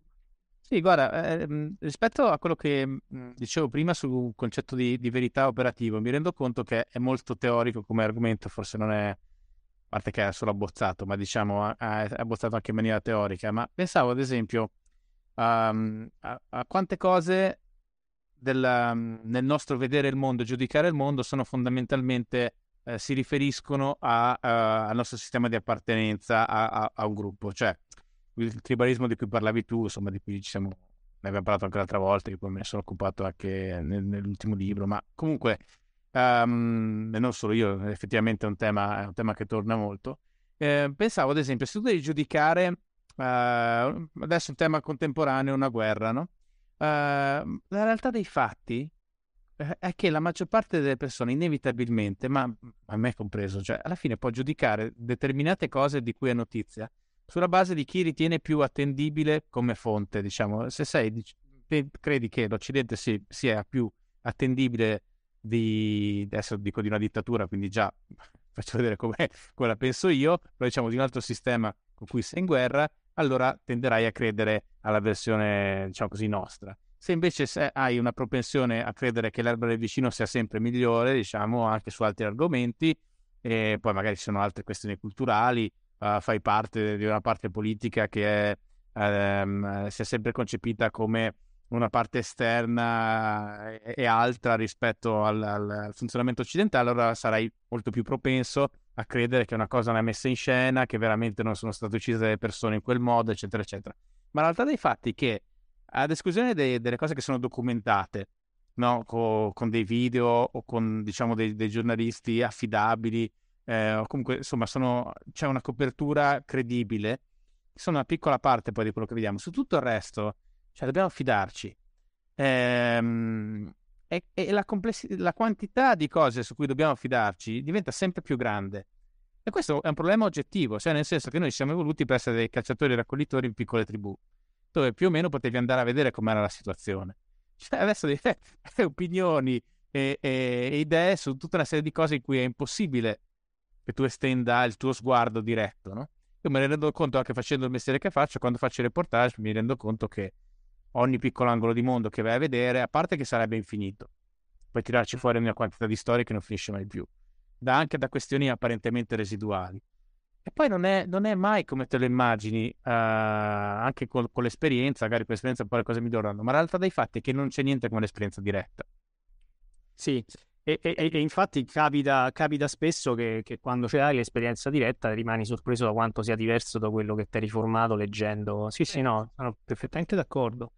E questa è probabilmente un po' anche uno dei problemi dell'epoca in cui viviamo, no? Cioè questa sfiducia che poi si trasforma in complottismo, no? Cioè nel, nel, nel, esatto. eh, nel dire eh, non ce la raccontano oppure ci, ci, ci, no, ci, dicono, ci dicono le cose come stanno, ma nasce, credo, dalla, dalla difficoltà a cui alludevi tu a, a, a, a tenere insieme troppo, cioè se tu sei, sei, su una scala locale, tu riesci ad avere effettivamente le informazioni dei primi vicini, no? dei tuoi diretti, che, che, un tempo erano anche le uniche che avevano un impatto diretto sulla tua vita. Adesso la, la, la, la, cosa che la distonia, chiamiamola così, è che tu eh, hai informazioni dirette dello stesso tipo di quelle che avevi 2000 anni fa, nel senso che sono quelle che, che puoi abbracciare con lo sguardo, però allo stesso tempo la tua vita è influenzata da cose che avvengono in, in punti del mondo globale, eh, lontanissimi e che su decisioni eh, diciamo globali su cui tu hai comunque la par- la, l'apparenza di avere delle informazioni perché sei iperconnesso e quindi hai apparentemente la possibilità di stare simultaneamente qui e in Cina, o è... però poi nella realtà dei fatti non è così. Insomma, quindi secondo me nasce un po' da lì questa difficoltà, la difficoltà di che ripeto in alcuni casi sfocia poi nella sfiducia totale, nel complottismo, però anche quando non sfocia in quella direzione è comunque un problema di farti un quadro del, del, della realtà che sia, diciamo, ma, coerente. Ma sì, ma perché in genere, proprio costitutivamente, il racconto mediato del mondo è sempre, ha sempre a toni diversi, però in sé una, uh, una visione di gruppo. Cioè, quel gruppo decide di vedere il mondo in quella maniera. Poi ci sono gruppi più onesti di altri, no? Ci sono gruppi che sono costitutivamente falsi, le dittature, le autarchie, cioè, insomma, eh, sistemi... Uh, dittatoriali, però anche personali, eccetera, eccetera. Insomma, c'è tutta una serie di sistemi disfunzionali che probabilmente sono più disonesti di altri. Ma anche nei, nei sistemi, eh, diciamo, un po' più efficienti, comunque la visione è una visione di gruppo. E questo te ne rendi conto appunto andando a vedere le cose. Eh, ti faccio un esempio, no? Se io vengo dal, dal mondo, diciamo, in Italia del, del centro-sinistra, della sinistra, progressista, diciamo, mi trovo a lavorare su una storia dove scopro che la magistratura cioè diciamo dei magistrati hanno fatto delle cose che non andavano assolutamente fatte. È molto difficile che questa cosa riesca a pubblicarla su un giornale de, de, de, di, quel, di, quel, mondo politico. Magari ci sono delle cose invece, anzi sicuramente ci sono delle cose che non potrei pubblicare eh, da, dall'altro lato, altri temi, no? Questo per dirti che ogni, ogni emisfero mediatico, e questo discorso lo puoi fare sia a livello nazionale, poi lo fai, puoi fare a livello di, eh, continentale, poi a livello di cultura, di macrocultura, eccetera, ma i segnali dissonanti, per quanto siano veri, per quanto possa succedere che siano veri, non solo non vengono amplificati, ma spesso vengono anche spenti, no? E mentre questa cosa probabilmente era residuale eh, all'interno di piccole comunità, adesso è un'esperienza che molti fanno anche senza fare il mio mestiere molto, molto più spesso e questa cosa crea proprio una, una, una, sfiducia di base nel sistema che in queste, fa- in queste dimensioni, in questa intensità forse prima non si era mai vista. Mm. Sì, sì, è vero, è vero. Mhmm, penso che, che, che l'analisi sia, sia, corretta, e, però è, di nuovo è, è, complicato capire quale sia la, la, soluzione, ammesso che ci sia una soluzione, probabilmente neanche, non lo so, insomma, non, non è neanche una, una cosa su cui, su cui uno può pensare di intervenire, non lo so, boh, insomma. Però ecco, ehm, io ho avuto la fortuna di, di, leggere in anteprima il tuo prossimo libro eh, una cosa che mm, mi sembra di capire è che in ogni caso ci tocca tenere questo pianeta perché non ci sono tutte queste grosse possibilità di, di andarsene, nonostante si sia fatto molto parlare. Ecco, ad esempio, cosa, cosa pensi di, queste, eh, di questa teoria, o meglio di queste attività sia mediatiche, appunto, sia imprenditoriali legate all'idea di colonizzare Marte? Quante, quante possibilità ci sono che questa cosa sia una cosa reale? Quanto ci converrebbe? Che ha, ha senso? Non ha senso? Ma è infattibile? Ma entriamo esattamente in quel tipo di dinamiche lì. Credo che lì ci sia una, una forma di, di, persuasione un po' sciamanica che, che appunto che ha un senso dal punto di vista imprenditoriale, forse, nel senso che soprattutto nel, nel caso di, di, della persona a cui tutti pensiamo, che è Elon Musk, eh, ha un senso da, nell'ottica dell'imprenditore, no? che deve crearti un sogno, deve crearti una visione, deve convincerti che hai bisogno di qualcosa non, di cui non sapevi di avere bisogno, cioè andartene su Marte fondamentalmente ma dal punto di vista reale credo che abbia veramente pochissime, pochissime possibilità di essere, di essere attuata e veramente prossime a zero se parliamo di almeno di questi, queste grandi visioni di colonizzazione, cioè di trasferimento di una, una quantità di persone significativa e di, di, addirittura di creazione di città. Se poi parliamo se gli esseri umani andranno mai su Marte, insomma, questo è una cosa che teoricamente è possibile, non, è, non c'è niente di impossibile, ma sai, un conto è mandare degli esseri umani addestrati in piccoli gruppi una missione che sarebbe comunque complicatissima, ma diciamo ipoteticamente fattibile, è un conto parlare appunto di, di città marziane. Sono due cose di, a livello di difficoltà in, in, imparagonabile e io penso che insomma la, la colonizzazione sia una cosa che, che non abbia molto senso. Eh, e poi non ha molto senso, tra l'altro, indipendentemente dal fatto se sia realizzabile in pratica o no. Probabilmente non ha molto senso in, in assoluto, anche se fosse realizzabile, forse non avrebbe molto senso. Allora, una cosa che ci sono tantissime, è veramente un libro molto interessante e insomma poi quando, quando uscirà magari riproporrò anche questa puntata, credo in autunno dovrebbe uscire, giusto? Mm-hmm.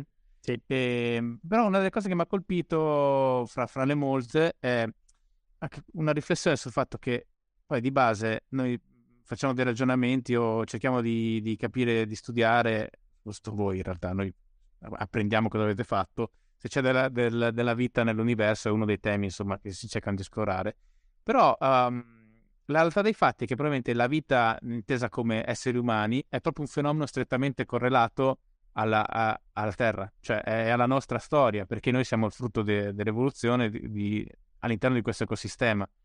Quindi magari esiste della vita nel, nell'universo, ma l'essere umano non troverà mai una casa altrettanto confortevole come, come questo pianeta, perché siamo in realtà una creatura della, cioè una, il risultato di un'interazione eh, avvenuta dentro e con questo ambiente, no? È... Esatto. Sì, sì, sì, sì, è esattamente così, cioè proprio tutto quello che sappiamo sulla vita e sull'evoluzione ci, ci dice che insomma, che c'è un legame, diciamo, strettissimo e diretto fra l'ambiente in cui eh, avviene l'evoluzione della vita e la vita stessa e quindi eh, ammesso che, questa, che, questo stesso fenomeno sia avvenuto anche altrove, cosa che per il momento non sappiamo, ma è comunque una cosa che, che diciamo ha un grado di probabilità che a seconda di, di anche lì a seconda di di quanto uno sia ottimista o pessimista può essere più o meno alto, ma insomma sicuramente non è zero. Eh, ma ammesso che sia avvenuto anche altrove, sarà avvenuto in forma completamente diversa da, da, da quella, eh, da quella de, de, diciamo che ha, che ha, avuto luogo sul nostro pianeta. Quindi, insomma, le, le, le chance che ci siano altri pianeti abitati nell'universo sono, direi, significative le chance che ci siano dei pianeti adatti agli esseri umani sono fondamentalmente zero. Almeno così come sono, insomma. Certo. Quest... Ad esempio, um, ogni tanto es- escono queste notizie, trovato l'ennesimo eh, esopianeta, diciamo, dove potremmo trasferirci comodamente se riuscissimo ad arrivare là. Le cose non stanno proprio così, però. No, non stanno così perché, tanto perché per il momento ne sappiamo veramente poco, poco su questi esopianeti, cioè sappiamo, per il momento abbiamo alcuni parametri così molto eh, mh, grossolani sul, che, insomma, che ci danno qualche informazione, ma non tutte le informazioni che vorremmo, sicuramente non tutte le informazioni che vorremmo per capire se sono abitabili o adatti alla vita, ma come dicevo prima, anche ammesso che alcuni di questi pianeti siano abitabili o adatti alla vita, non significa che siano adatti alla vita come la conosciamo sulla Terra. Ah. Quindi cioè, diciamo che c'è una lista di, di, cose che dovrebbero avere per essere abitabili dall'uomo. La classificazione attuale di, di esopianeta è una piccolissima, tipo due spunte su una lista molto più lunga, mi sembra. Ah, sì, guarda, ma si può fare un esempio abbastanza semplice. Prima parlavamo di clima, no? Parlavamo mm. di, di temperatura. Mm, noi esseri umani, diciamo, siamo abituati a un certo intervallo di temperature che è tutto sommato abbastanza ristretto. Eh, tu immagina già il disagio la difficoltà se la temperatura media del pianeta fosse 10 gradi più alta. 10 gradi è un'enormità, no? Eh, non è che il pianeta Terra diventerebbe inabitabile di per sé se, fosse, se le temperature medie fossero 10 gradi più alte, no? non lo sappiamo esattamente, è complicato dire che cosa succederebbe al sistema pianeta complessivamente. Sicuramente ci sarebbero degli sconvolgimenti enormi, sicuramente cambierebbe completamente la struttura proprio del pianeta, la, la, il livello dei mari, la, la quantità di, di, di, terre emerse, i ghiacci, quello che vogliamo, però diciamo non diventerebbe inabitabile completamente. Potrebbe essere abitabile per altri organismi adattati a quel tipo di, di vita, ma sicuramente sarebbe inabitabile per noi esseri umani, cioè noi esseri umani in quelle condizioni non riusciremmo a, a, a esserci. No? E ripeto, parliamo di un parametro fisico tutto sommato semplice, ho fatto questo esempio se- semplice, ma di un parametro fisico che può avere delle oscillazioni tranquillamente entro, entro questi valori, puoi immaginare di avere dei pianeti fuori che abbiano condizioni di questo tipo, non sarebbero decisamente adatti agli esseri umani. E anche Marte, diciamolo, è un posto di merda. Uh, assolutamente sì, assolutamente credo che sia la definizione. Sì, Marte, Marte per esempio c'è tutta questa mistica no? intorno a Marte perché uno vede questi panorami meravigliosi, app- apparentemente meravigliosi, eh, almeno per alcune persone sono meravigliosi, poi in realtà sono dei panorami desertici, però magari uno è appassionato di località esotiche sulla Terra e pensa che siano... Ma al di là del fatto che... Eh, diciamo, una grande Forteventura. sì, esatto, esatto. No, ma anche, anche peggio. Eh. Qualche, qualche, luogo tipo l'Arizona, non lo so, insomma. Però, al di là del fatto che questa è una cosa che ti può entusiasmare perché pensi, oddio, questo è un, è un altro pianeta. Ok, sì, è un altro pianeta, però diciamo, al di là di questo, quelle immagini sono incredibilmente ingannevoli perché quella, quella roba lì è completamente diversa anche dai, dai luoghi più inospitali della Terra. È un posto decisamente non, non adatto agli esseri umani. Temperature? Temperature le minime possono arrivare a meno 150 gradi, la, in media intorno ai, medi, ai, ai, meno 80, meno 60, una cosa del, del genere. E quindi parliamo di un luogo che è più freddo di qualunque località fredda e inospitale della Terra, ma non è quello l'unico problema, ci sono un'infinità di altri problemi un problema di cui parlano pochissimi in genere perché non lo so, o perché non lo sanno, o perché se lo sanno forse lo sottovalutano, non lo so, ma insomma il problema delle radiazioni, per esempio. Marte è un luogo assolutamente infernale da quel punto di vista. Perché cioè, l'atmosfera che ha un'atmosfera molto tenue, quindi non, non sei schermato quasi per niente da, dagli ultravioletti che sono in, in, in certi intervalli di frequenza assolutamente dannosi, ma soprattutto insomma c'hai una quantità di, anche di radiazioni proprio cosmiche pericolose a livelli molto molto molto più grandi di quelli a cui si è esposti normalmente sulla Terra. Sì, poi diciamo l'elenco che fai tu, poi insomma lo leggerete nel libro, è, insomma è molto lungo, è veramente un posto eh, talmente inospitale e talmente inadatto all'uomo che mi ha fatto riflettere. Io devo dire non mi ero mai interessato, avevo letto ovviamente di di Musk, dei vari tentativi, cioè dei vari discorsi su eh, abbozzi di imprese imprenditoriali per arrivare lassù. Eh, però mi ha colpito il fatto che il quadro scientifico è veramente, è veramente chiaro, mi sembra abbastanza eh, unanime e, e, e, ed è molto difficile non ehm, diciamo pensare che, che, che ci, ci, siano dei margini per una presenza umana là sopra. E quindi il punto qual è? Al di là del, del battage pubblicitario, di tutte queste cose qua, de, del marketing. Mi ha fatto riflettere, detto, ma odiamo così tanto il nostro pianeta collettivamente da, da, da, credere che sia una bella cosa trasferirsi in un posto terribile come quello, ammesso che sia fattibile e poi dopo probabilmente non è neanche fattibile. Ma perché dovremmo andarci a qua? Cioè, ho, ho, pensato forse a livello, ma almeno occidentale, dell'inconscio, c'è un po' una sensazione di andiamocene perché qua non funziona più niente, no? Perché altrimenti non si spiega sì, allora ci sono diversi aspetti che andrebbero, che andrebbero sviscerati, investigati perché non sono tutti simili fra loro. C'è sicuramente un aspetto, allora c'è intanto l'aspetto quello ingenuo del tipo eh, che figo Marte, che meraviglia, andiamo su Marte perché non hai capito dove stai andando. E molti, per esempio, eh, di quelli che si sono fatti un po' eh, affascinare e in alcuni casi proprio letteralmente abbindolare da queste promesse non hanno idea, non hanno idea di dove andrebbero a finire. Ehm, in, però diciamo al di là di queste ingenuità, in alcuni casi c'è appunto una forma di, di rifiuto della società, rifiuto della terra, rifiuto di, di cioè idea di, del ripartire da zero, cioè ripartiamo da zero da qualche altra parte, quindi una forma spesso magari di, di idealismo, no? di dire non rifacciamo di nuovo gli errori che abbiamo fatto qui e ripartiamo da un'altra parte. E, e poi c'è ancora questa cosa, eh, questa per esempio è una cosa che mi ha colpito perché se, se tu riguardi quello che si scriveva per esempio negli anni 70, eh, anche quello che scrivevano persone, diciamo, non eh, così completamente sprovvedute e che avevano anche una base scientifica. Penso anche a, a, gente tipo Carl Sagan, che è stato un grande divulgatore, un grande astrofisico, ma che aveva questo spirito cosmico no, dell'umanità che un giorno andrà verso le stelle, un giorno colonizzerà il resto del, della galassia, eccetera. Non lo so, credo che ci sia fo- sotto forse ancora un po' un residuo di questa idea del, dell'uomo, dell'essere, anche, anche, ripeto, anche in scienziati che sicuramente consci- coscientemente non erano così, no? Che non ti avrebbero detto l'uomo è il centro dell'universo, anzi ti avrebbero detto esattamente il contrario.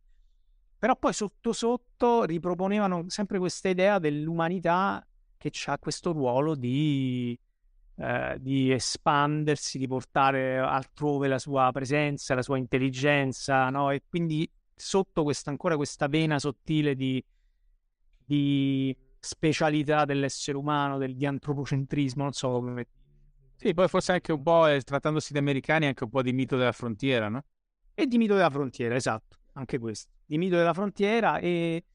Ma guarda, diciamoci la verità, il capitalismo, eh, la visione, eh, così quello che chiamiamo forse superficialmente liberismo, neoliberismo, non so, si basa su questo assunto poi di fatto, no? Cioè si basa sull'assunto della crescita illimitata. Se tu non hai sempre qualcosa dove andare, un mercato nuovo, eh, nuove risorse, se esaurisci quelle che hai devi averne di altre, eh, la popolazione deve crescere, no? Deve crescere in continuazione. Musk, per esempio, una delle cose che ha detto di recente è stata che, che lui è preoccupato del fatto che eh, non è preoccupato della sovrappopolazione, è preoccupato del contrario, che siamo troppo pochi.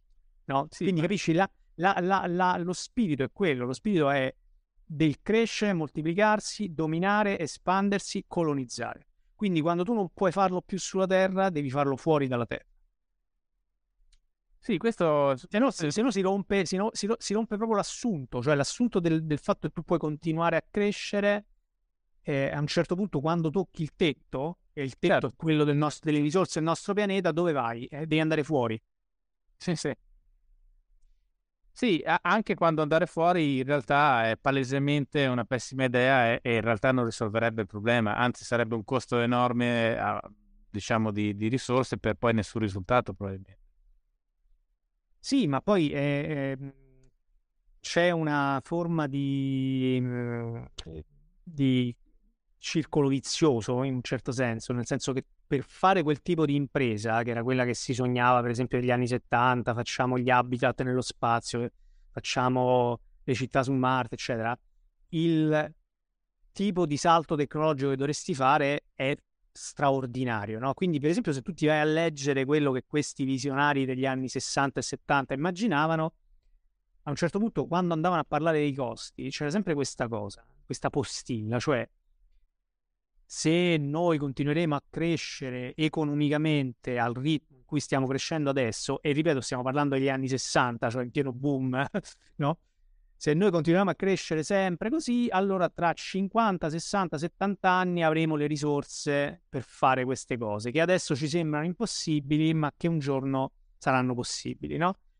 e quindi avremo so, la possibilità di movimentare le masse degli asteroidi per fare estrarre materiale, quindi avremo cioè, fondamentalmente il sogno di, di, della tecnologia illimitata, cioè di, della magia che puoi, puoi, fare quello che ti pare, quello che Clark diceva, qualunque tecnologia sufficientemente avanzata è indistinguibile dalla, dalla magia. Però il problema è che questa cosa è sempre legata alla crescita economica. Se tu non hai la crescita economica, non puoi avere quel, quel tipo di crescita tecnologica. Quindi, allora, la, la, questione qual è? È che per fare quel tipo di impresa tu dovresti continuare a crescere sempre così. ma allora quella, quell'impresa lì non può essere la soluzione ai problemi della crescita, capisci? Cioè non può essere quello che ti tira fuori dai problemi in cui ti sei cacciato, perché è esattamente quel tipo di modello che ti ha ficcato in quel problema. Quindi non te ne puoi tirare fuori continuando a fare quello che hai sempre fatto, no?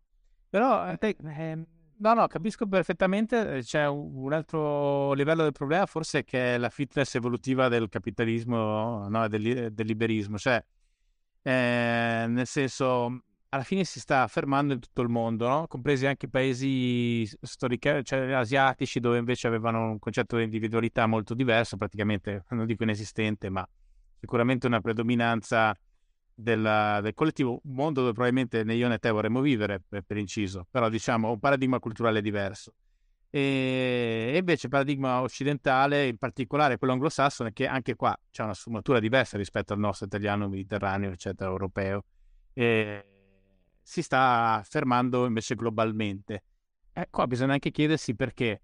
Cioè, eh, probabilmente risponde ad, ad, alcune esigenze più immediate proprio della, dell'animale uomo che uh, poi obnubilano tutte le altre che però hanno, hanno la capacità di, di prendere una posizione dominante.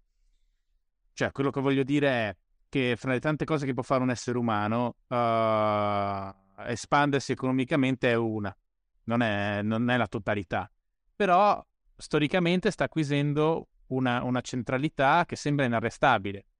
E su, questo, su questa cosa bisogna, bisogna anche un po' interrogarsi, no? nel senso... Ma sì, ma la ragione credo che sia perché ha un successo enorme. Questa cosa ha un successo tangibile, cioè e qui la, la, la, trappola è un po' quella, cioè che noi eh, è, è, impossibile negare il fatto che noi complessivamente, poi qui ovviamente iniziano sempre i distinguo, sì, ma di chi parli, dei bianchi occidentali, ricchi, sì, ok, eh, certo, ci sono differenti gradi e, e, si, e si, può andare nel, nel diciamo, andrebbe fatta un'analisi molto più accurata, però diciamo è innegabile che laddove c'è stato questo modello di crescita economica, il benessere complessivo di larghe parti della popolazione è aumentato se lo, se lo quantifichi su una serie di indicatori che poi uno può rifiutare o accettare, per carità, no? Perché c'è chi ti dice io non voglio stare, cioè per me stare bene non significa avere due macchine, avere la, eh, che ne so, la mangiare. Sì, no, no, però oggettivamente. Però probabilmente ti, comunque anche per lui significa avere un ospedale dove andare. Esatto, avere uno, un'assistenza sanitaria, non morire, non morire a 30 anni per una malattia che oggi è curabile. Eh, non avere una mortalità infantile elevatissima, non morire di parto, cioè tutta una serie di cose, no? avere una, un, eh, un'alimentazione incomparabilmente migliore no? di quella di qualunque altro essere umano vissuto, anche se era un re Insomma, quindi tutte queste cose sono innegabili. È una cosa che. Questa sarebbe, scusami, una magia della distribuzione. Nel senso che tu prima parlavi della magia della tecnologia, che effettivamente io nella mia vita, non so, forse perché corrisponde alla mia fascia d'età, provavo all'inizio con internet, no? C'era questa serie di magia che con co- co gli schermi, con i, primi telefoni, c'era una ricchezza, si è totalmente persa, adesso è tutto ovvio, tutto scontato, forse perché non c'è stato un salto. Però invece la cosa su cui nessuno percepisce come mai ma è come magia è il famoso avocado che io non mangio, ma mi sia ad esempio al supermercato a Roma, per dire. Cioè, nel senso, c'è tutta una serie di cose che sono impensabili per, uh, fino a qualche decennio fa. Sì, sì, sì, ma no, questa infatti è una cosa, no, perché adesso per esempio si parla di antropocene, no, per definire questa epoca, eh, c'è, c'è, appunto chi dice dovremmo chiamarlo antropocene perché proprio noi stiamo, abbiamo un, un influsso proprio sulla geologia del, sulla, sull'ambiente. Ok, e c'è chi parla di omogeocene, cioè che c'è questa omogenizzazione anche, no? Che inizia fondamentalmente con la, con la scoperta dell'America e con la navigazione, con i commerci mondiali, questa rete che appunto alla fine ha quattro secoli fondamentalmente, no? un poco più, che mette in comunicazione tutte le parti del mondo e tu oggi non ci fai nemmeno più caso, c'è ancora chi continua a parlare di eh, coltivazioni locali e cos'è, quando invece tu in realtà stai mangiando i pomodori che vengono da, dall'America o le patate che vengono dall'America, cioè certo. hai compare con il grano canadese oppure esatto. altra cosa divertente sono gli OGM no? che il 90% dei vestiti che indossiamo sono fatti con gli OGM e, e però in Europa non si possono usare, quindi gli importi, capito? Sì, sì, esatto, quindi appunto indubbiamente questo è un modello che ha del, dei vantaggi enormi e ha un successo incredibile, quindi è chiaro che convince, convince perché di fronte ai risultati tangibili chiunque ti dice voglio pure io stare come stanno gli occidentali, no? E quindi adotto quel, quel modello lì e non c'è in questo momento una ev- evidente alternativa no? che, che possa sostituirlo. E... No, anzi, abbiamo un cimitero di alternative finite piuttosto male.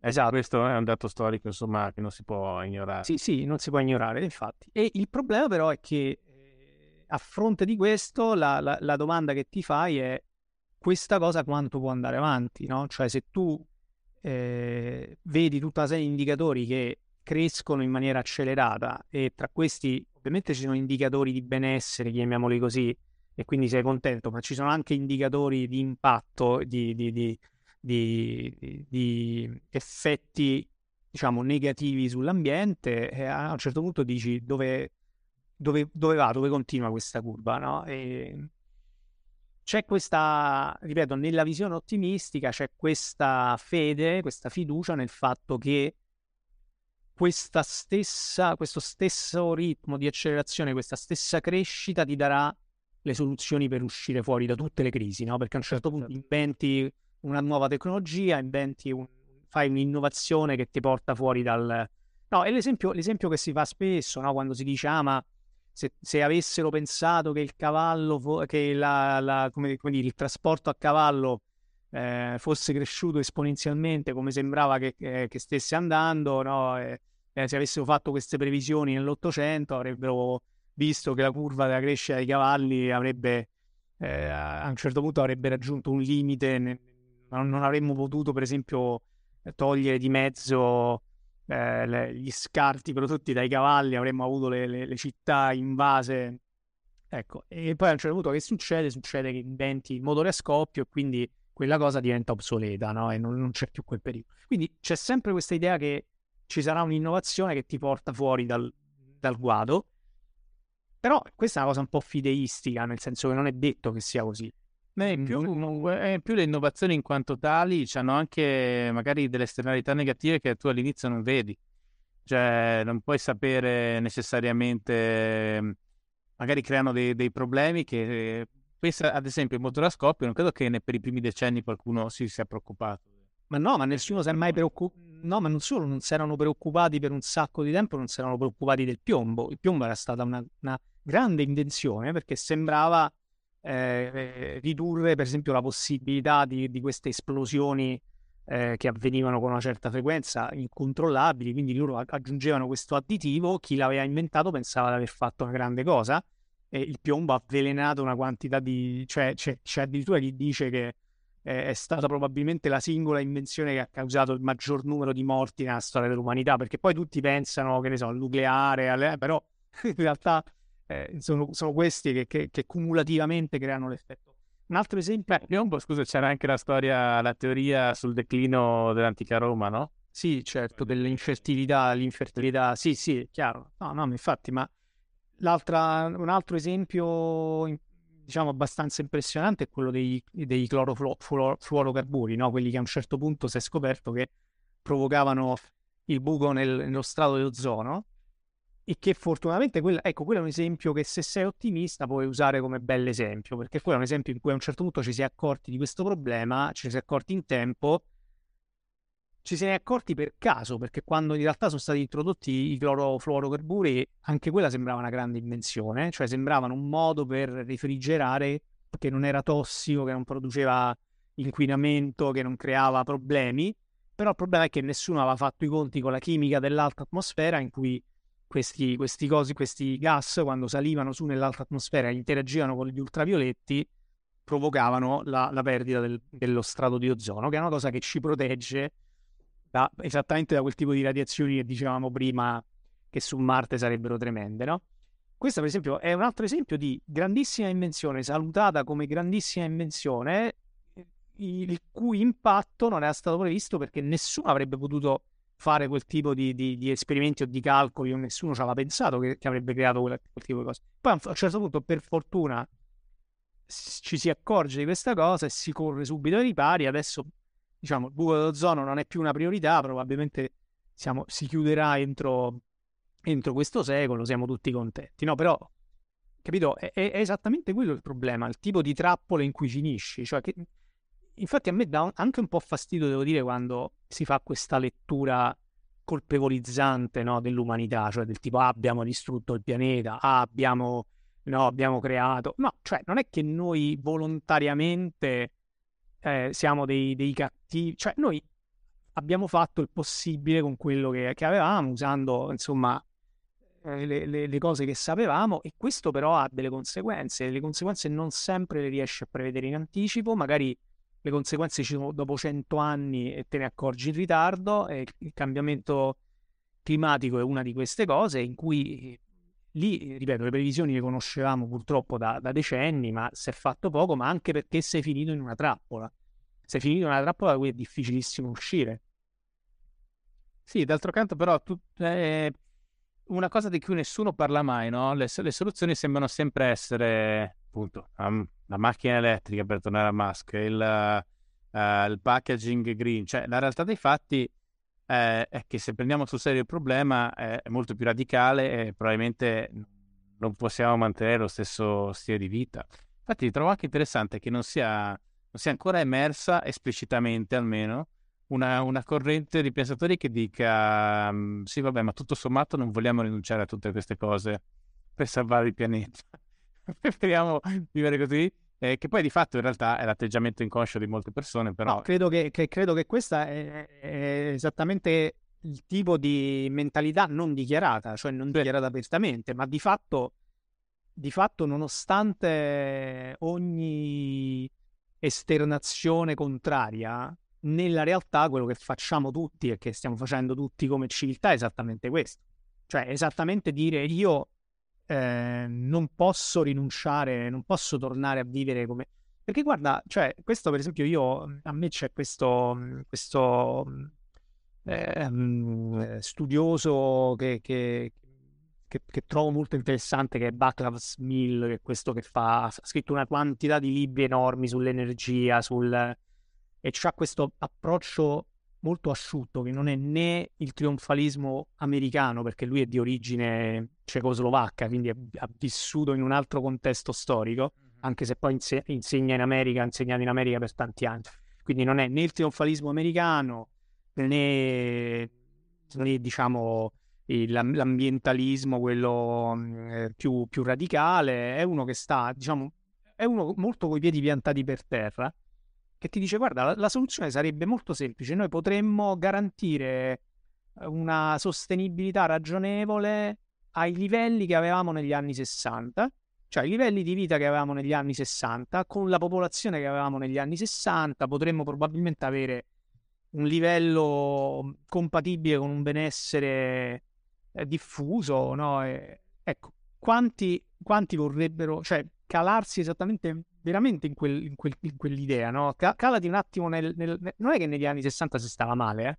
Non si stava male, però tu vivresti come, vivevi, come vivevano negli anni 60. Tutto, è tutto il pacchetto, non soltanto i Beatles, eh, e, e la, cioè tutto il pacchetto.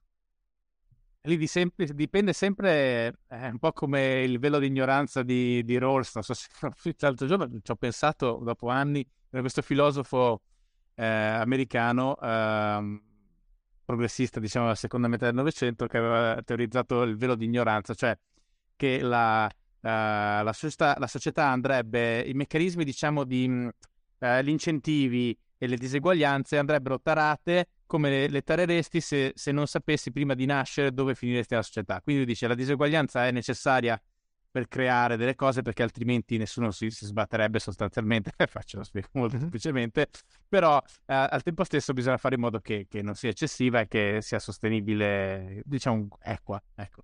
E quindi a Santoriera bisognerebbe organizzare la società come se prima di, di nascere tu non sapessi in quale punto uh, finirai, no? Ovviamente un'astrazione che lascia il tempo che trovano, non va da nessuna parte, eh, però aveva avuto un certo successo per, per, per un periodo, no? Mm-hmm. E, e mi sono dimenticato cosa volevo dire.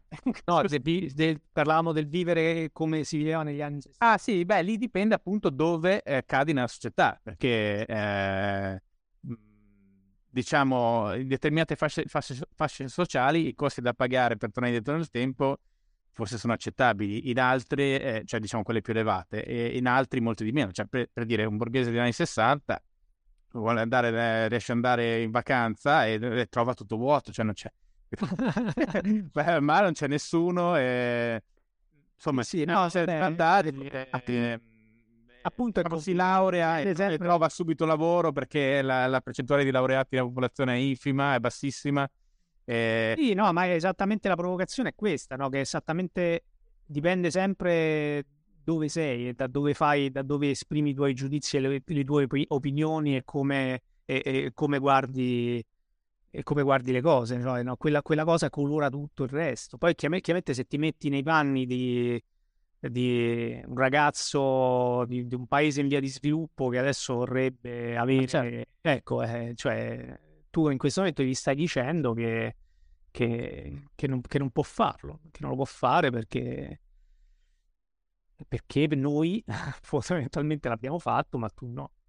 Non lo so, insomma, è boh, molto complicato. Sì, poi comunque ovviamente sarebbe anche questo, diciamo, tornare ai consumi degli anni 60 non sarebbe equivalente in alcun modo a tornare agli anni 60 perché... No, vabbè, certo, ma infatti cioè comunque c'è sarebbe un trauma collettivo sotto molti punti di vista perché poi ovviamente è tutta una questione di prospettive no? e di cioè effettivamente il problema della direzione non esiste solo, solo in termini di, di macchina consumistica e, e, di crescita dell'economia es- esiste prima ancora ed è il motivo per cui probabilmente poi esiste anche a livello uh, industriale eccetera esiste molto prima a livello individuale no? Mm-hmm. Cioè, che poi risponde a una delle spiegazioni fra, fra, tante cose anche al perché i miliardari vogliono diventare sempre più, più miliardari. Perché ovviamente lì non si tratta più de, dei soldi, ma del loro gruppo di pari con cui fanno a gara che è più ricco, insomma, no? Cioè, certo, gli cambia, gli cambia la... la... classifica eterna eh, al, eh, sì. al, al, al, club ristretto, perché certo. altrimenti non ha alcun senso, no?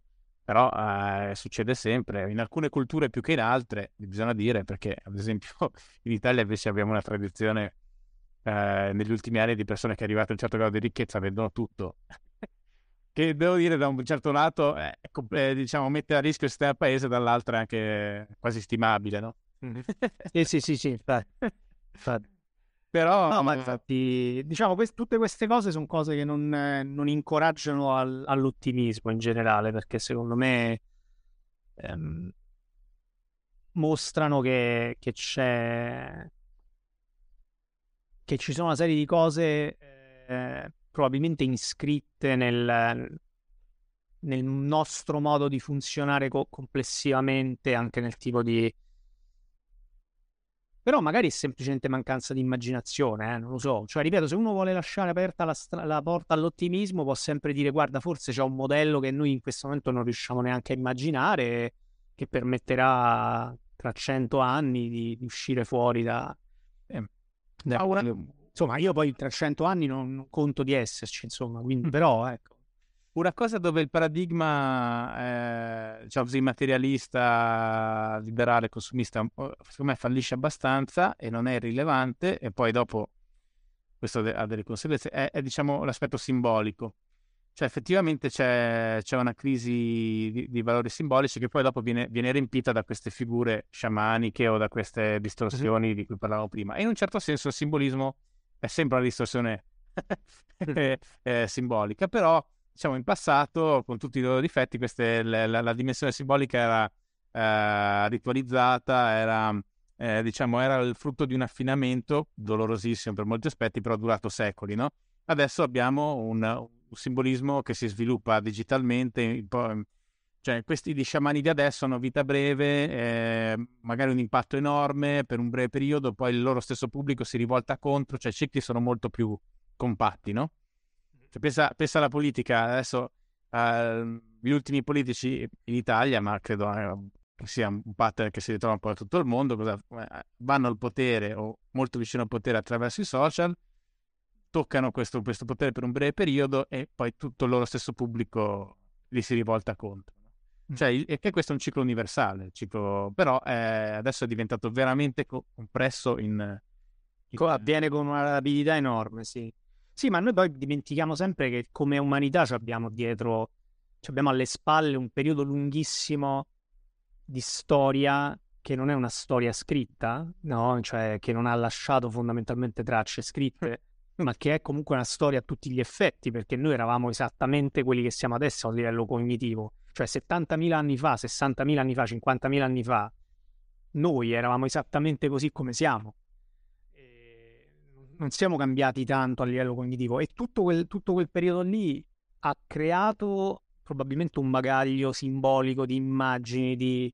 che non è stato codificato in termini culturali, in termini di, di, di, di, una eredità scritta, ma che sicuramente ha lasciato qualcosa a livello, a livello interno, no? di, miti, di, cose condivise, di immagini condivise, di, e, e, adesso ci illudiamo che con questi appunto pochi decenni o, cent- o pochi secoli noi abbiamo ribaltato qualcosa che, che, invece probabilmente ci abbiamo codificato dentro in maniera molto più... No, ma, ma infatti uno dei, dei, miei oggetti d'elezione dal punto di vista critico, anche se vuoi un po' satirico, no?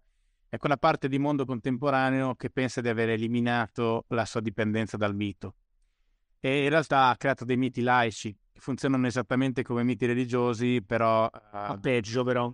Peggio, peggio perché? Perché, sono... peggio perché non hanno dietro tutta quella, quei millenni di... Esattamente. Cioè quelli sono millenni di sperimentazione. A me per esempio, ecco, cioè io chiaramente sono uno scienziato e sono molto attento all- all'idea che, che no, de- all'idea del, della, del test sperimentale, del fatto che le cose vanno messe alla prova e sperimentate. Ecco.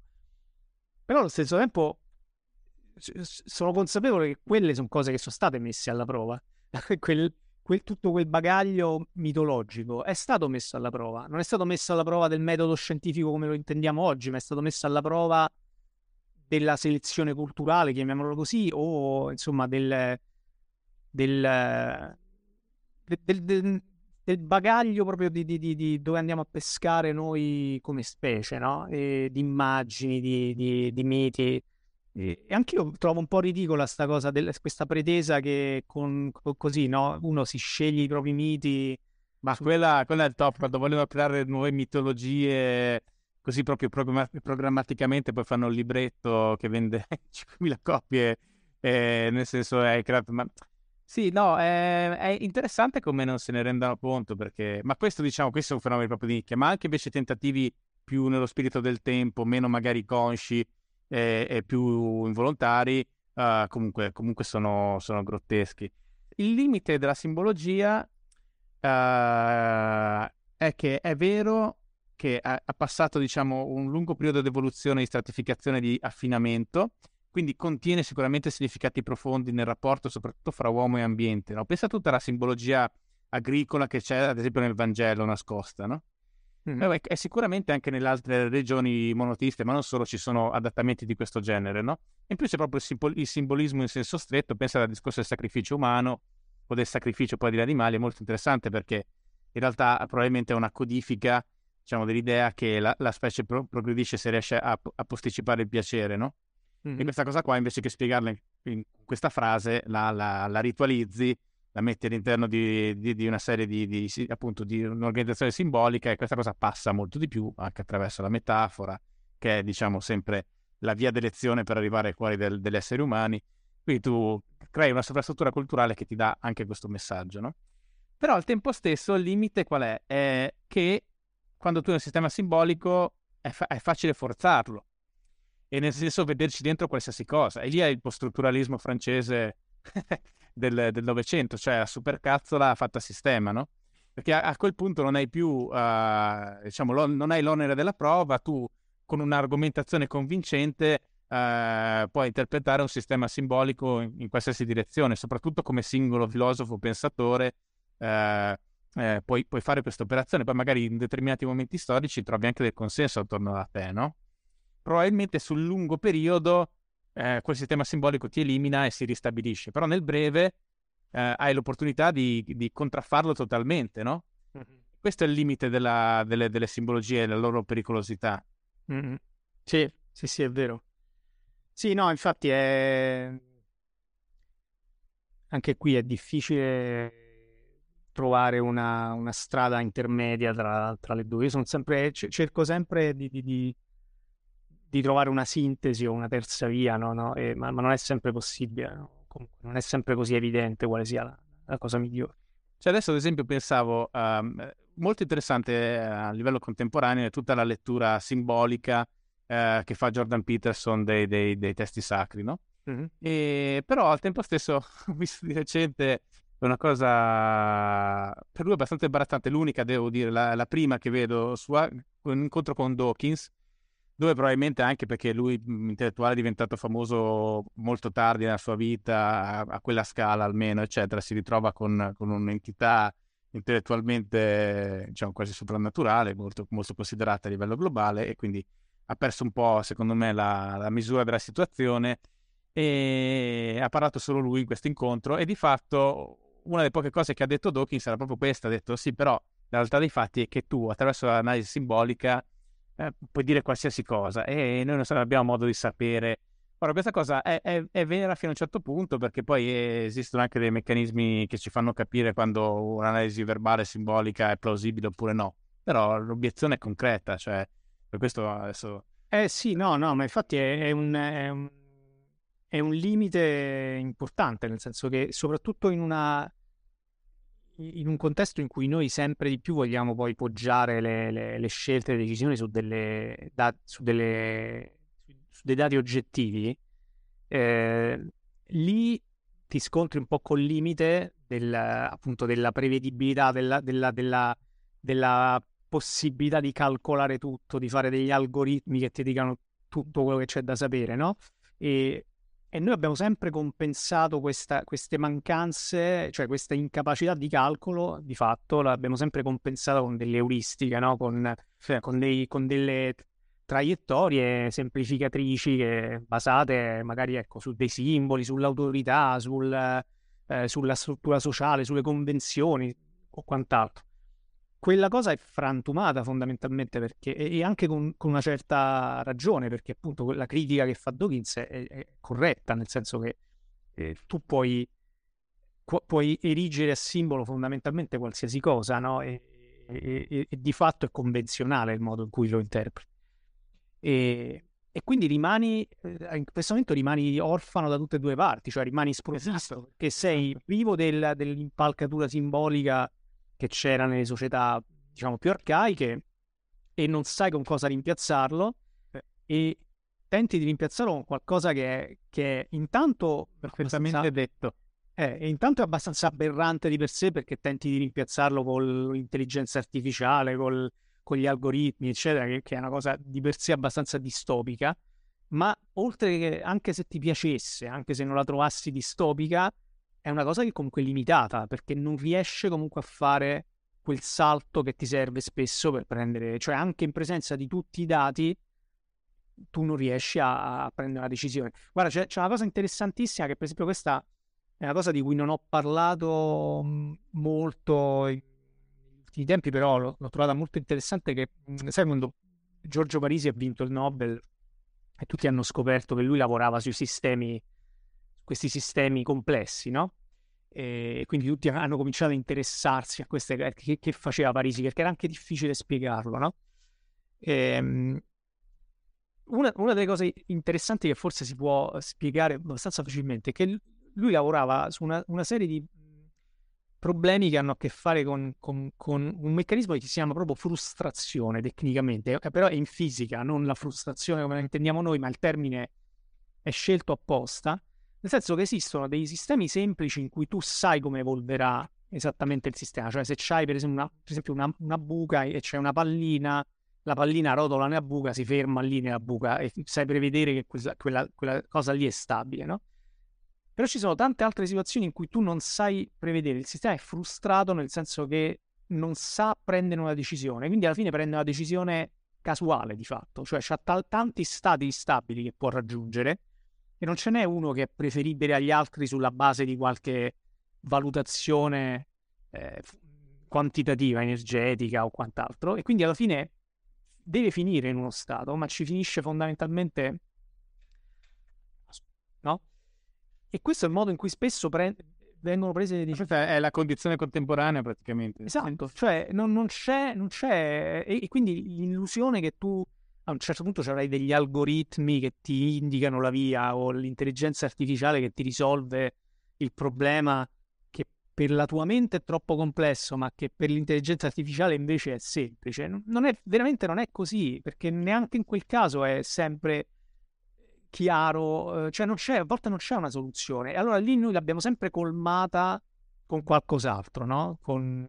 E quel qualcos'altro non c'è fondamentalmente non c'è più. Sì, no, certo, però per qualcos'altro anche una natura, cioè che è fideistica e che poi è ripresa da questo discorso te- sulla tecnologia, nel senso che io pensavo anche in Odi a un certo punto c'è, c'è un device che fornisce delle previsioni uh, proprio sulla vita personale delle persone, dopo un po' che le, ne studia le attività e la, la sensazione che, che, provano le persone principale è uh, di, di, uh, lieva, eh, di avere diciamo meno responsabilità e quindi un certo grado di serenità e, e di liberazione anche, no? Perché mm-hmm. effettivamente la condizione contemporanea di uh, uomo, donna, insomma, di essere umano che decide qualsiasi cosa nel, nel vuoto assoluto è una condizione mm-hmm. pesante. Oggettivamente o si affronta con la completa incoscienza o se introduci diciamo una, una quota parte di, di, coscienza nel processo è, è faticoso. Ora, il problema con le, le, infrastrutture precedenti di significato simboliche è che quelle funzionano finché non le vedi, cioè finché sono l'acqua per il pesce, no? Quando mm. cominci a teorizzarle, a teorizzarne uh, l'esistenza, a farne una decifrazione, a, a, a, indagarle, perdono gradualmente efficacia finché diventano, diciamo, caricaturali, no? E, e finiscono per fare la fine della, delle rievocazioni medio, medievali sono delle cose. Sì, che... sì, sì, hai, hai, rotto il giocattolo, chiaramente. Eh, Però guarda, ti dico. è difficile tornare indietro a quel punto, capito? Cioè, l- l- il nuovo fideismo della tecnologia è un tentativo di restaurare questa, questa sovrastruttura, ovviamente diversa, con i, con i, difetti che dicevamo prima, che non è stratificata, non è evoluta, eh, e poi ha anche dei, delle esternalità negative che possono essere enormi. Uh, però ri- ricalca un po' questo, questo tentativo, no? È una cosa nuova in cui le persone non riconoscono la natura di quella vecchia. Mm-hmm. Quindi in una certa misura può funzionare anche per quello, no? Guarda, su questo ho un esempio in cui casca a fagiolo Dawkins, mm. eh, che hai citato prima, sì. e secondo me, che a me mi ha sconvolto, è abbastanza emblematico di come l'assenza di certe impalcature non è tollerata e va sostituita con qualcos'altro, perché noi funzioniamo in questo modo, cioè non, no, che, che, ne siamo consapevoli o meno. Allora, Dawkins, che come sai, ovviamente è uno degli atei militanti, no? Quindi assolutamente. Ecco. Ti ricordi ne, nella nostra conversazione precedente, noi a un certo punto abbiamo parlato del. abbiamo accennato a questa possibilità che la realtà sia una simulazione, no? questa, questa, idea che noi viviamo in una simulazione fatta. A un certo punto, per un'altra cosa che ho fatto, mi sono imbattuto in una cosa che ha scritto Dawkins, uh-huh. che fondamentalmente argomentava. Eh, in favore della, della, ipotesi della simulazione, cioè diceva che la trovava molto bella e plausibile, cioè il fatto che questo universo fosse stato creato da qualche intelligenza superiore che aveva simulato al calcolatore eh, tutto l'universo e che, che, che, noi fossimo quindi delle creazioni. E la cosa che mi ha sconvolto è che uno che ha fatto di tutto per eliminare l'idea della creazione e, che è probabilmente la figura pubblica più nota no, del, in questo senso, cioè uno che ha, che ha, fatto di tutto per dire non abbiamo bisogno di un creatore perché c'è la selezione naturale che pensa a tutto, eccetera. A un certo punto tira fuori questa cosa dal, dal cilindro dicendo mi piace molto, mi piace molto e usa come argomento il fatto, e, e questa è la cosa che mi ha sconvolto, usa come argomento di plausibilità il fatto che il, il cervello umano gli sembra inspiegabilmente potente, cioè gli sembra che ci siano delle cose che non potrebbe fare questo, questo eh, ammasso di materia che abbiamo nella testa, no? Dice allora, allora me lo spiegherei se fossimo in realtà in grado di usare questa potenza di calcolo fornita da questi. Io, cioè, mi sembrava quasi una cosa parodistica, nel senso sembrava quasi una cosa. È vero, beh, certo, sì, sì. da un nemico di Dawkins per prenderlo in giro. Sì, sì, facendo una cosa assurda. E la cosa assurda è che Dawkins se ne rende conto, è un articoletto di un paio di pagine, eh, Dawkins se ne rende conto e dice mi rendo conto che io sto usando esattamente lo stesso argomento che ho rinfacciato per decenni ai creazionisti dicendo quando mi dicevano l'occhio è troppo complesso in realtà lo può fare cioè, mi rendo conto di questo ma non è la stessa cosa perché, no, perché io, questa co- metallo esatto perché questa cosa è completamente naturale cioè talmente capito è talmente è suo... completamente naturale cosa? Questa, questa, spiegazione è completamente naturalistica, cioè completamente naturale, completamente spiegabile nell'ambito del mondo materiale, semplicemente con una mettendo questo mondo materiale all'interno di un mondo materiale, cioè tipo scatole di gente. Sì, sì. Capito? Cioè, è, è, una cosa che indipendentemente da come uno la pensa, no? Cioè io la, la, la, adesso te la do così neutra questa. Questa è, è una cosa... È... È il problema dell'origine dell'universo di cui parlavamo l'altra volta, del, del ricorsivo. Esatto. In questo caso specifico. No, ma mi fa impazzire il fatto che, che che, che, venga usato esattamente quello stesso tipo di schema mentale. Cioè, anche. No, no, certo, certo. Ma è chiaramente Dio, cioè una figura, eh. diciamo, di un Deus Ex Machina, una divinità, però eh, nel momento in cui diventa un computer è accettabile. È accettabile, esatto. Di base è più forte di noi, questo è il punto, è il punto fondamentale. Eh, ma infatti eh, c'è una compresenza fra questo genere di. Um, come chiamiamo? Sono quasi degli a priori attraverso cui noi guardiamo al mondo e poi dall'altra questo, questo trick che ci siamo inventati degli esperimenti no, della, de, della, scienza che uh, probabilmente mm, cioè sono due circuiti, to- no, non, magari non totalmente separati, ma diciamo che mh, mm, sono in larga parte in contrasto fra di loro, no? E, e, però al tempo stesso l'umano è proprio l'intersezione di queste due cose. Cioè non, non, non c'è umano in uno soltanto, uh, almeno di recente, e non, eh, e non c'è umano, diciamo, senza queste due cose. Cioè, però eh, bisognerà anche vedere chi vince. Al tempo stesso, però, probabilmente una mente completamente razionale, scientifica, non, a parte che sarebbe un altro animale, ma non so veramente se sarebbe anche uh, avvantaggiata in realtà, no? Magari gli mancherebbe la motivazione, gli mancherebbe... Probabilmente la, la completa razionalità è, è, una cosa che ti paralizza a un certo punto, perché c'è un momento in cui non riesci a fare un passo. Cioè, la razionalità è una bellissima cosa, no? È chiaramente una bellissima cosa che, come tutte le cose, ha anche lei dei limiti. Per esempio, la, se tu, ecco, è come lo scetticismo, no? Uno scetticismo, per esempio, una, cioè una certa dose di, di, scetticismo è sana. Una dose eccessiva di scetticismo diventa quella paranoia è paranoia, quella sfiducia radicale che ti fa dubitare anche del fatto che noi due stiamo parlando adesso, perché tu potresti essere una, un avatar creato da appunto, no? o, o, ti fa pensare che l'universo non è reale, è simulato in un, in un calcolatore, no? E, e quindi secondo me, insomma, è sempre, com- come dire, è complicato, è complicato essere umani, è complicato, è complicato anche ma ad esempio una cosa che a me, a me colpisce del, del, tuo mestiere e della tua disciplina, no? È il rapporto fra umano e mondo e quanto vuoto c'è là fuori, che è una roba su cui noi, diciamo, noi non astrofisici non riflettiamo mai. Cioè perché c'è una quantità veramente... Uh, anche lì veramente ai limiti della, della percezione, no? È molto difficile, appunto, devi usare delle metafore ma non, non riesci veramente a capire quanto, quanto, vuoto c'è. Tu ogni tanto è una cosa che ti dà fastidio pensarci? Guarda, questa è una domanda ricorrente che mi hanno fatto in tanti ehm, perché c'è una forma di... Ho, ho, ho, notato che c'è in molte persone c'è una forma di... Horror vacui. Esatto, sì, di horror vacui, di terrore nei confronti di queste grandezze, ma è, ma è una cosa che credo che poi tra l'altro sia abbastanza... Eh, sia abbastanza anche questa connaturata all'essere umano, semplicemente a...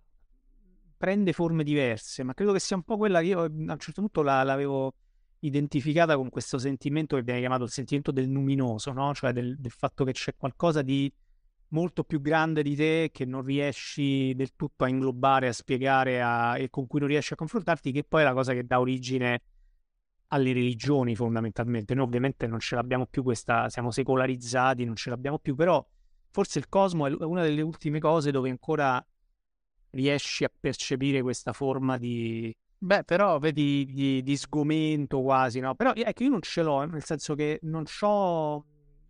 Almeno forse non ce l'ho più, forse, forse è una di quelle cose che poi a un certo punto superi, perché magari ti abitui, no? Vabbè, eh, certo uno si abitua a tutto. Però esiste, certo, penso che esista. Ma noi siamo schermati fortunatamente, no? Noi non, non abbiamo veramente la percezione di questo vuoto, di queste grandezze, non ce l'abbiamo, fortunatamente. Sì. Cioè, prima dicevi, noi abbiamo iniziato dal cielo stellato. Sì, sì, infatti. Il cielo stellato è una cosa che di fatto è, è esattamente quella roba lì, no? È, è, una, è una cosa che ti richiama a questa a questa finitezza e un po' ti attrae, un po' ti spaventa e secondo me un po' ci piace anche essere schermati.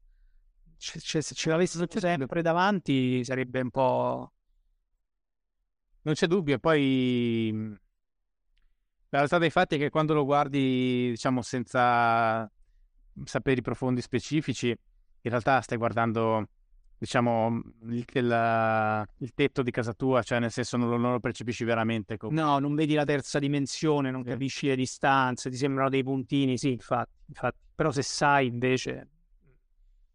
Però al tempo stesso probabilmente è un'esperienza molto più forte vedere la Terra da fuori che non vedere lo spazio della Terra.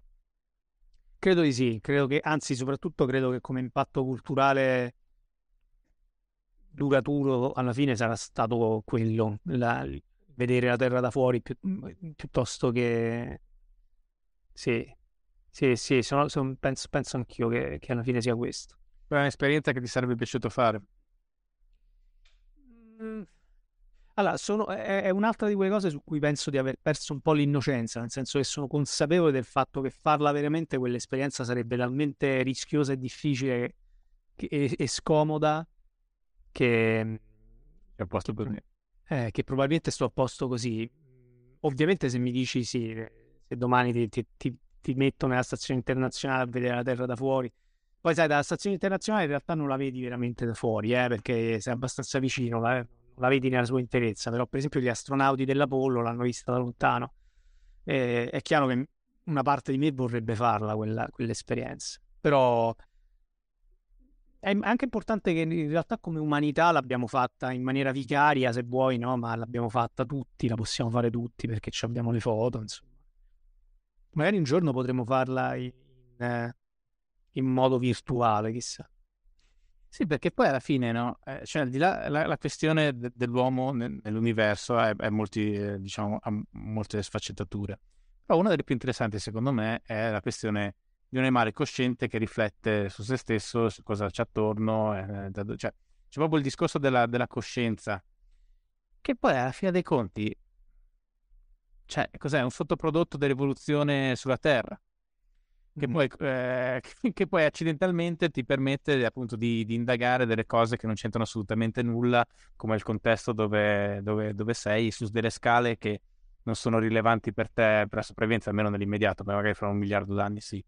Mm-hmm. Però, cioè, ehm, è interessante, no? Cioè, nel senso, mh, mm, non solo non doveva succedere, ma cioè, è proprio una di quelle cose che, che, che, che, succedono per altri scopi, ma hanno delle implicazioni che a noi, almeno quanto per noi, sono gigantesche. Magari non sono gigantesche per niente nel grande schema delle cose, no?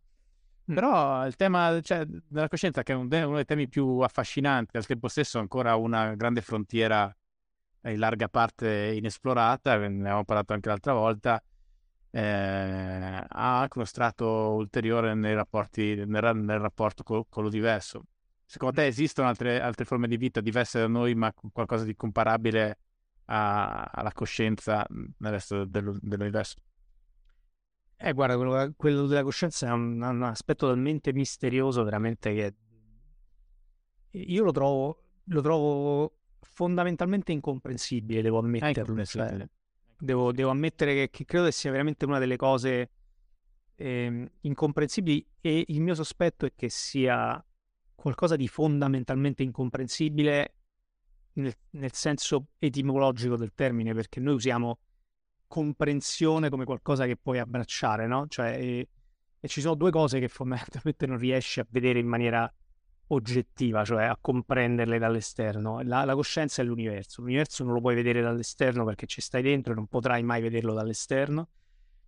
E la coscienza non la puoi vedere dall'esterno perché è l'unica cosa di cui sei soggettivamente eh, investito, no? Cioè tu sei, sei, sei necessariamente in, eh, diciamo inglobato tua, nel tuo punto di vista soggettivo, quindi non puoi vederlo in terza persona. Quindi non lo so, è, è complicato. È... Beh, vedi, quindi c'è, non, so, non, c'è solo una, una, sproporzione gigantesca, ma c'è anche una sorta di analogia per, per alcuni aspetti, no? Tra, tra, le due cose. Sì, sì, sì, eh, eh, credo che a volte mi viene quasi il sospetto che non sia casuale, però poi sono anche molto attento a non farmi eh, affascinare troppo dalle analogie, dalle, come diciamo prima, insomma, a volte, a volte le, le, similitudini ti portano fuori strada, però sono sicuramente due aspetti della realtà che sono complementari, cioè la soggettività, che quindi non è mai trasferibile in terza persona, ha una, una conoscenza in terza persona e la totalità di tutto quello che c'è, che pure quello non può essere vista dall'esterno, perché se è la totalità non, non puoi assumere un punto di vista terzo. E siccome la scienza in realtà è tutta costruita intorno alla, alla pretesa, all'idea che ci sia un punto di vista esterno, un punto di vista terzo, no? Eh, mi viene il sospetto che siano due cose che siano fondamentalmente irriducibili a una conoscenza di questo tipo.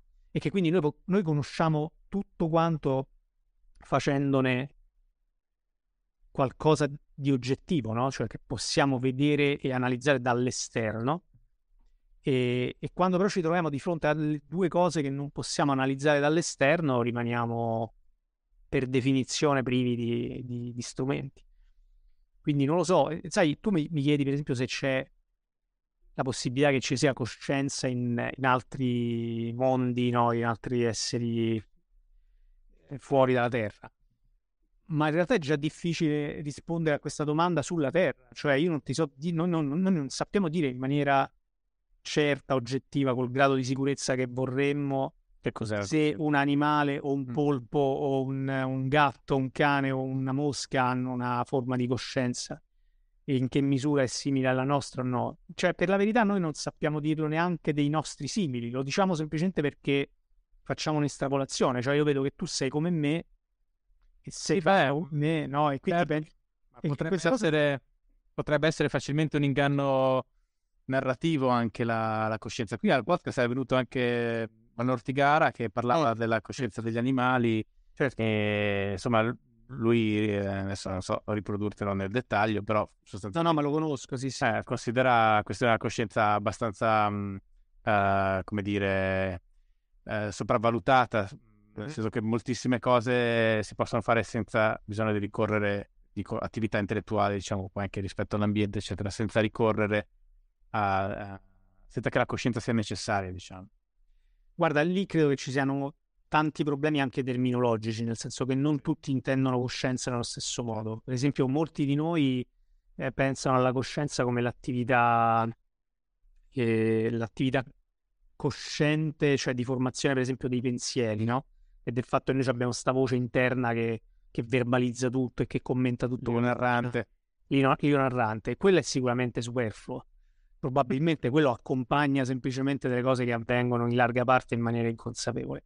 Però c'è una, una, un'idea di coscienza che è un po' diversa, almeno il modo in cui la intendo io, che è la, il dato esperienziale, cioè il fatto che tu sei cosciente di essere qualcosa, di sperimentare qualcosa, di, di, no, che tu sei tu e che, e che, hai delle sensazioni e che, no? Cioè il fatto che c'è questa luce accesa fondamentalmente.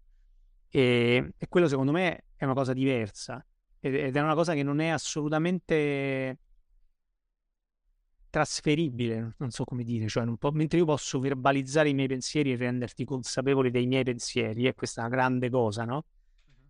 Però io non posso in alcun modo convincerti che c'è questa luce accesa.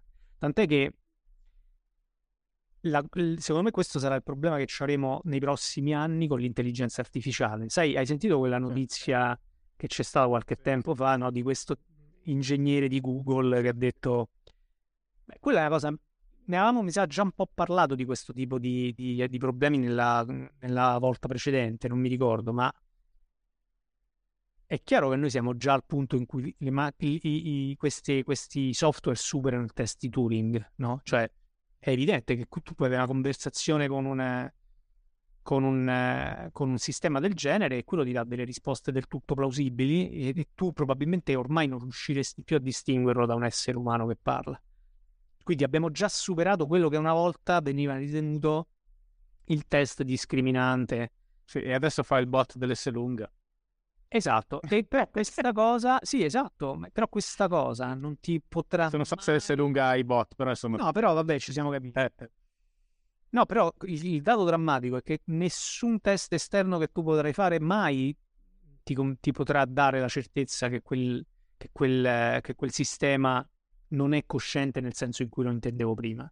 Non c'è niente che tu possa fare. Cioè avrai sempre... E infatti io mi ricordo che dicevo anni fa guardate che anche quando supereremo il test di Turing, noi non concederemo mai la, la, capacità di essere cosciente a una, a una macchina. No? Infatti è già successo, perché questo per esempio è stato... ha, ha detto questa, questa è una macchina senziente e, e, e, Google ha detto no, assolutamente no. E io tendo a pensare che sia così, che non sia veramente senziente, però il mm. punto è che non c'è un modo esterno per definirla questa cosa, per deciderla. Cioè, dall'esterno non c'è letteralmente un modo in cui tu possa convincerti di questo, perché l'unico modo che c'è è indiretto. Parlare, no? E, e, questo, e, se, e se, io riesco a creare un, un, coso che simula perfettamente la conversazione, devo prendere per buono quello che... più uno potrebbe anche dire, vabbè, ma se questa entità, diciamo, è in grado di mettere in atto delle strategie per tutelare la sua sopravvivenza o riproduzione, in questo caso digitale, meccanica, eccetera. Questo mm, non la qualifica per avere una coscienza di per sé. C'è un altro problema ancora, però... Cioè, non lo so. Perché, perché, alla fine nel nostro caso probabilmente è la coscienza del sottoprodotto che ci serviva a ottenere questo risultato, no? Quindi uno potrebbe rovesciare il discorso e dire se questo cerca di sopravvivere e si riproduce, probabilmente è cosciente. Sì, però non è, non è ripeto, non è quel, dipende cosa intendi per coscienza. Sicuramente non è ter- la, la, definizione che darei io di coscienza. No, no, certo. Adesso ne stavo facendo un discorso genealogico, cioè nel senso rovesciando la prova, visto che da, da, non puoi osservare dentro cosa succede, no? Mm. Sai, un discrimine, un discrimine, importante, per esempio, è la capacità di soffrire, di, so- di, senti- di percepire il dolore, no? E, e, chiaramente, per esempio, un animale eh, diciamo, riteniamo non etico far soffrire un animale perché noi attribuiamo all'animale il fatto che abbia la capacità di, di, di, quel tipo di coscienza, che non è la coscienza degli esseri umani, nel senso non è la coscienza verbale, ma è la percezione de, che, che, che, che, è, che, che è vivo, che ha qualcosa e che, e che, che, se soffre sente, sente qualcosa, no? Ecco, questa cosa la macchina quando è che ce l'ha? Non lo so, boh non è il semplice fatto della sopravvivenza, è il fatto che... Cioè, questa macchina, per esempio, rispondeva, questo bot rispondeva alle domande del, del suo ingegnere, alla domanda hai paura di morire? Lui diceva sì, ho paura di morire. Che cosa intendi per aver paura di morire? Eh, intendo che mi spegnete e non sento più quello che sento adesso. Cioè, co- rispondeva così. Ora, come fai tu a dire se lui sta dicendo quelle cose perché ha una coscienza o perché semplicemente ha manipolato delle, delle frasi che ha imparato a manipolare. No, e soprattutto qual è la differenza, no? Questo è il problema.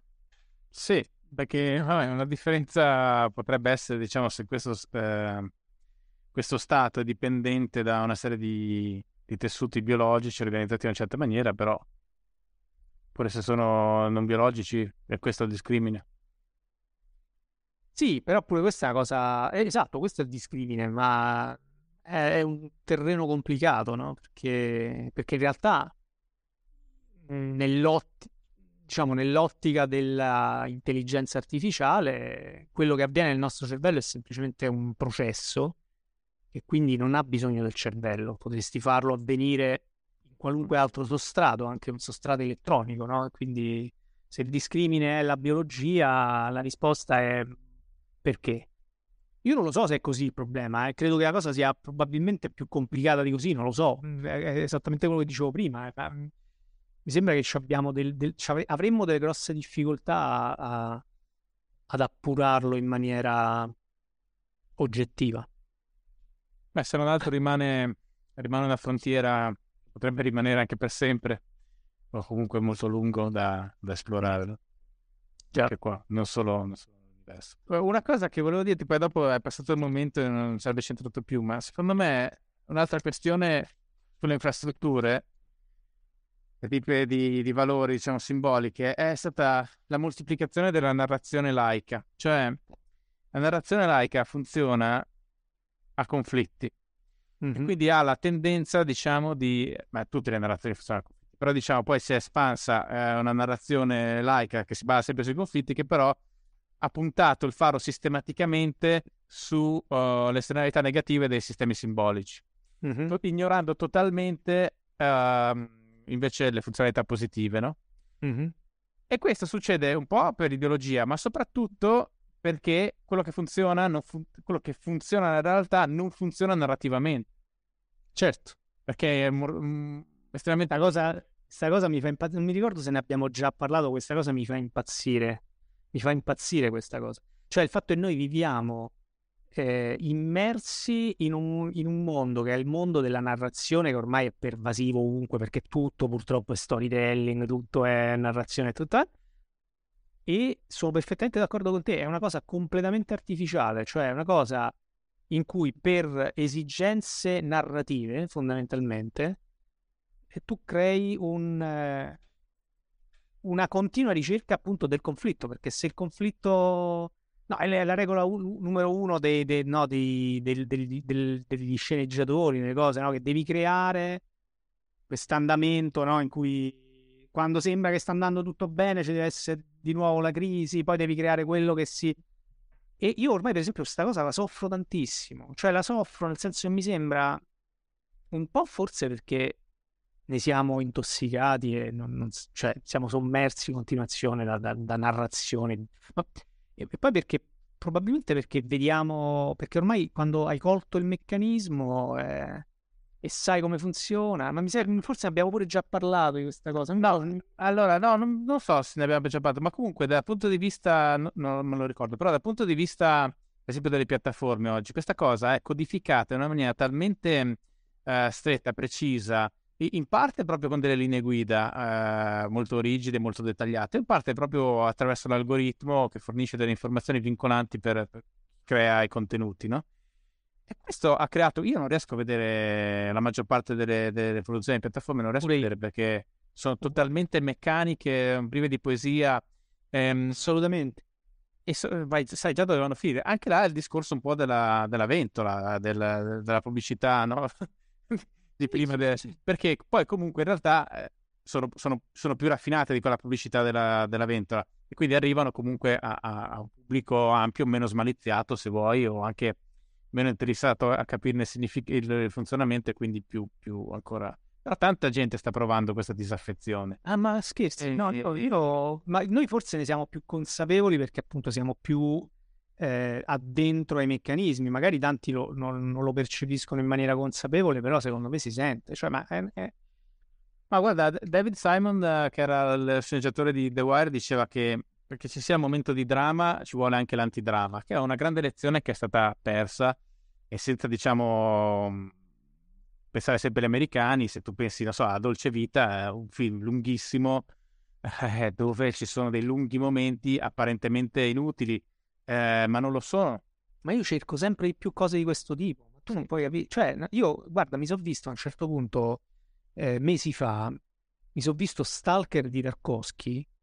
No, non so se l'hai visto. Che è una no. roba. Eh, tipo, non succede. Tra l'altro, si trova. È gratis perché un qualche istituto russo. Questo prima che i russi diventassero ovviamente bannati da tutto, per, anche per ragioni, voglio dire, comprensibili, valide, sì. Però vabbè, questo mesi fa c'era questo istituto di cultura russo, credo che ha messo tutti i film di Tarkovsky. Allora, cioè, Tarkovsky è una palla mortale, no? Per certi versi.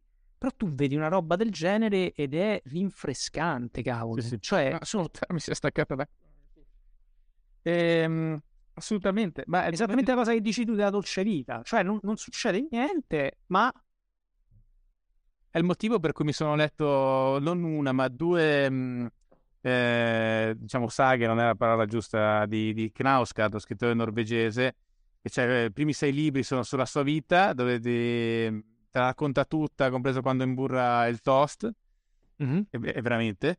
E, e, l'altra invece è un anno eh, con le quattro stagioni, eh, questo dopo l'altro, quindi lì ha già avuto mega successo e, e c'è un ritmo diverso, più, più interiore, e meno, meno, pratico, meno steralizzato, però comunque molto interessante perché anche lì c'è tanto, c'è tanto uh, che sarebbe narrativamente inutile secondo questi schemi di cui stiamo parlando, ma non lo è affatto. E lì lavorano per accumulazione, lavorano...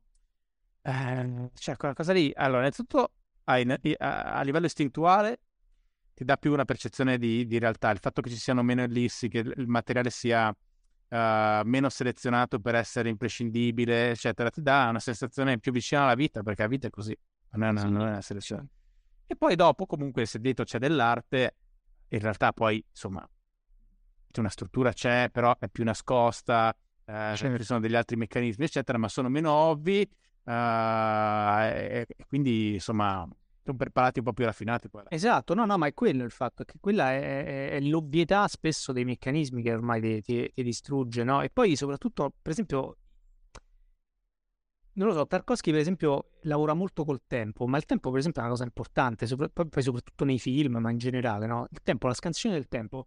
Questa cosa che tu devi per esempio sempre spezzare, che le, le scene ormai durano, se tu ci fai caso, il montaggio è una cosa assurda, cioè durano, se durano più di un secondo e mezzo, già ti sembra che il film è lentissimo, no?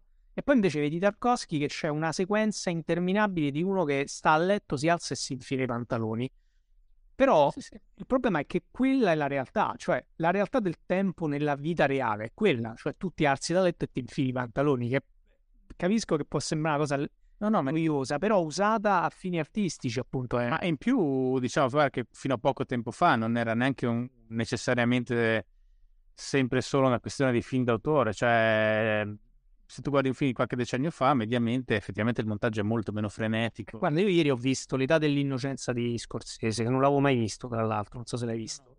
Poi Scorsese è uno che se vuole è sì, sì. frenetico, però è un cavolo, cioè lui è uno che sa quello che fa, ecco, diciamo. Però l'età dell'innocenza, che è dei 30 anni fa ormai, è molto lento. È molto lento a livello che, che oggi sarebbe del tutto intollerabile. Cioè io, io pure ho fatto fatica, eh, un po' Però, è, è, cavolo, cioè quella è la, è la... Non lo so, boh. Io poi ho visto te c'hai, se non sbaglio, te nel, nel, nell'avatar di WhatsApp c'hai il settimo sigillo, c'è il personaggio, vero, no? Eh, esatto. E quello, per esempio, è un altro film favoloso dal punto di vista, no? Cioè, quello è un film che oggi, non, in cui non, pure lì non succede quasi niente, in cui c'hai questi tempi eh, dilatati, è tutto così picaresco, in maniera così però cavolo, cioè... C'è un, un livello di... Cioè, que- quella roba lì adesso me la vado a cercare proprio come... Perché non se ne può... Beh, leggiti, leggiti Knausgard allora, perché eh, immagino. dal punto di vista... Ehm, cosa che volevo dire su questo? Ah sì, che poi la... Ovviamente che in questo caso c'è un'accelerazione quasi esponenziale, nel senso che mi è capitato di vedere Cattivissimo Me, sono tre film, non so se ne hanno fatto un quarto. Il primo uh, un bel cartone, insomma. Ma io il terzo ho fatto fatica a seguirlo perché il, il, il ritmo è troppo, è troppo, accelerato, cioè nel senso è proprio pensato per, per bambini che nascono col cellulare e stanno lì a scrollare tutto il tempo perché è, assolutamente insopportabile quel, quel tipo di, di, ritmo là per, per una persona di mia età. Mi sembra proprio... È preoccupante, è preoccupante. Però in un certo senso c'è proprio nell'arte c'è proprio un discorso di, di, di intangibile, no? Mm. E, e quell'intangibile devi dargli il tempo di emergere. Ovvio, non è che una cosa è lenta e in automatico contiene uh, qualcosa di trascendente, no? Però di sicuro se, se, è troppo accelerata non lo contiene. Sì, sì, sì, dipende, infatti c'è un, non lo so, un ritmo ma sai, per esempio, il 2001 di Siamo Spazio, pure quando è uscito negli anni 60 gli avevano detto che era lento. Però quello, per esempio... Eh, infatti, fino... però ancora te lo guardi, cioè... Certo, un capolavoro assoluto, ma infatti prima tu parlavi, per esempio, del, del vuoto. Ecco, quello secondo me è il film che meglio di qualunque altro film io abbia mai visto riesce a darti esattamente quella sensazione là, cioè quella sensazione di essere umano isolato, e, cioè isolato nel senso proprio di tirato fuori dal suo ambiente naturale e messo nel, nel, vuoto dello spazio in cui c'è tutto questo nero. E lo fa con, que- con quella bravura di Kubrick che è, viene proprio da lì, cioè dall'attenzione al dettaglio e dai tempi, i tempi, i tempi scanditi in quel modo, perché quella cosa non poteva funzionare senza quella senza quel ritmo, senza quel, quel senso di, di, alienazione dato proprio dal fatto che, che sei... Cioè, quella roba non funzionerebbe con un montaggio forsennato. no. No, ma... Mm, sì, c'è un discorso di, di similitudine, di somiglianza alla vita, risuona di più. Eh ovviamente dipende anche da cosa stai raccontando, chiaramente. Però... Mh, mm,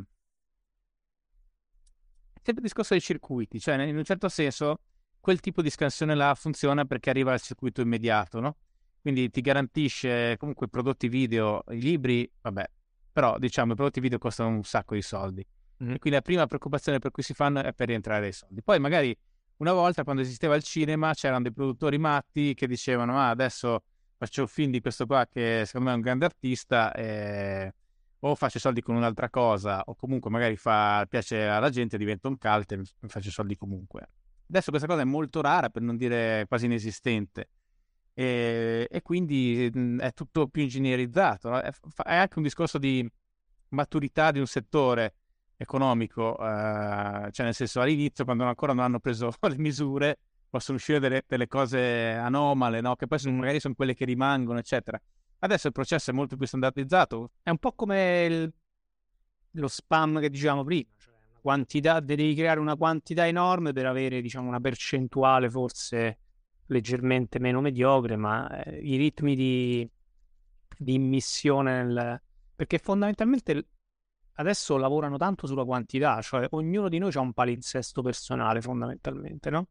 costruito sulla base delle cose che hai visto, eccetera. Quindi, siccome tu devi avere una cosa tua individuale, l'offerta deve essere talmente grande. Tant'è che una cosa impressionante, per esempio, è che ognuno di noi in una di queste piattaforme vede una parte minuscola di quello che c'è e te ne rendi conto soltanto se per puro accidente vedi quello che viene consigliato a qualcuno che è completamente diverso da te. Sì. Cioè, escono fuori delle robe assurde, no? Che stanno lì sepolte nel... Che magari io non vedrò mai perché sanno che a me hanno deciso... Avevo trovato un articolo, non mi ricordo dove, che aveva le directory, i link e le directory di, di Netflix. Sì, sì, sì, sì, certo, con le categorie, ma anche così, secondo me, non vedi... Eh, comunque non vedi quello che c'è. Vedi, vedi la categoria, ma non vedi tutto quello che c'è dentro. Loro si sono sempre difesi dicendo che all'inizio tu potevi fare la playlist che volevi, la gente si metteva tutti i filmoni d'autore e poi non li guardava mai. E, e quindi i dati ci hanno, ci hanno fatto vedere questa cosa, quindi noi organizziamo tutto in modo che poi... Poi sai, è anche vero che le sensibilità cambiano, no? Quindi magari in un primo momento c'hai questo boost verso la cosa che ti dà la, la ricompensa immediata, poi eh, magari la sensibilità fa, fa, fa, fa, in fretta a cambiare. Poi c'è proprio un discorso culturale, loro assumono sempre che tutti devono essere come gli americani, no? Mm. Eh, sì, sì. Eh. Questa è un'altra grande... Cioè... E magari non è sempre, non è sempre così. Un altro, un altro, tema bellissimo sulla scienza sarebbe i test di psicologia, no? C'era, mi ricordo dove avevo letto che alla fine vengono fatti principalmente su i gli alunni delle università americane, in genere anche Ivy League, quindi sono in realtà un campione sociale, soprattutto in passato, ma anche adesso in realtà, molto molto ristretto culturalmente, no? Mm. E però vengono fatti i test cognitivi, vengono fatti principalmente su di loro, quindi eh, magari, capito, persone appartenenti a culture diverse reagirebbero in maniere anche sensibilmente diverse. Sì, no, no, infatti. No, ma è chiaro che ci sono tutta una serie di, di distorsioni nella selezione dei campioni più o meno consapevoli.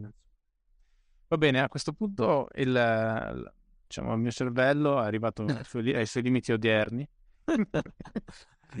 abbiamo, abbiamo parlato una quantità di tempo sì. notevole. Sì, sì, decisamente. Senti, grazie mille. Come al solito Grazie. ci sono i tuoi libri in- nel link sotto e, e poi ovviamente tu hai un canale YouTube di grandissimo successo che se non conoscete, nella rara eventualità che non lo conoscete, beh, andate, andate a vedere. Dai, grazie mille. Grazie, grazie mille, grazie a te. Ciao. Ciao. Grazie per aver ascoltato anche questo episodio di PDR.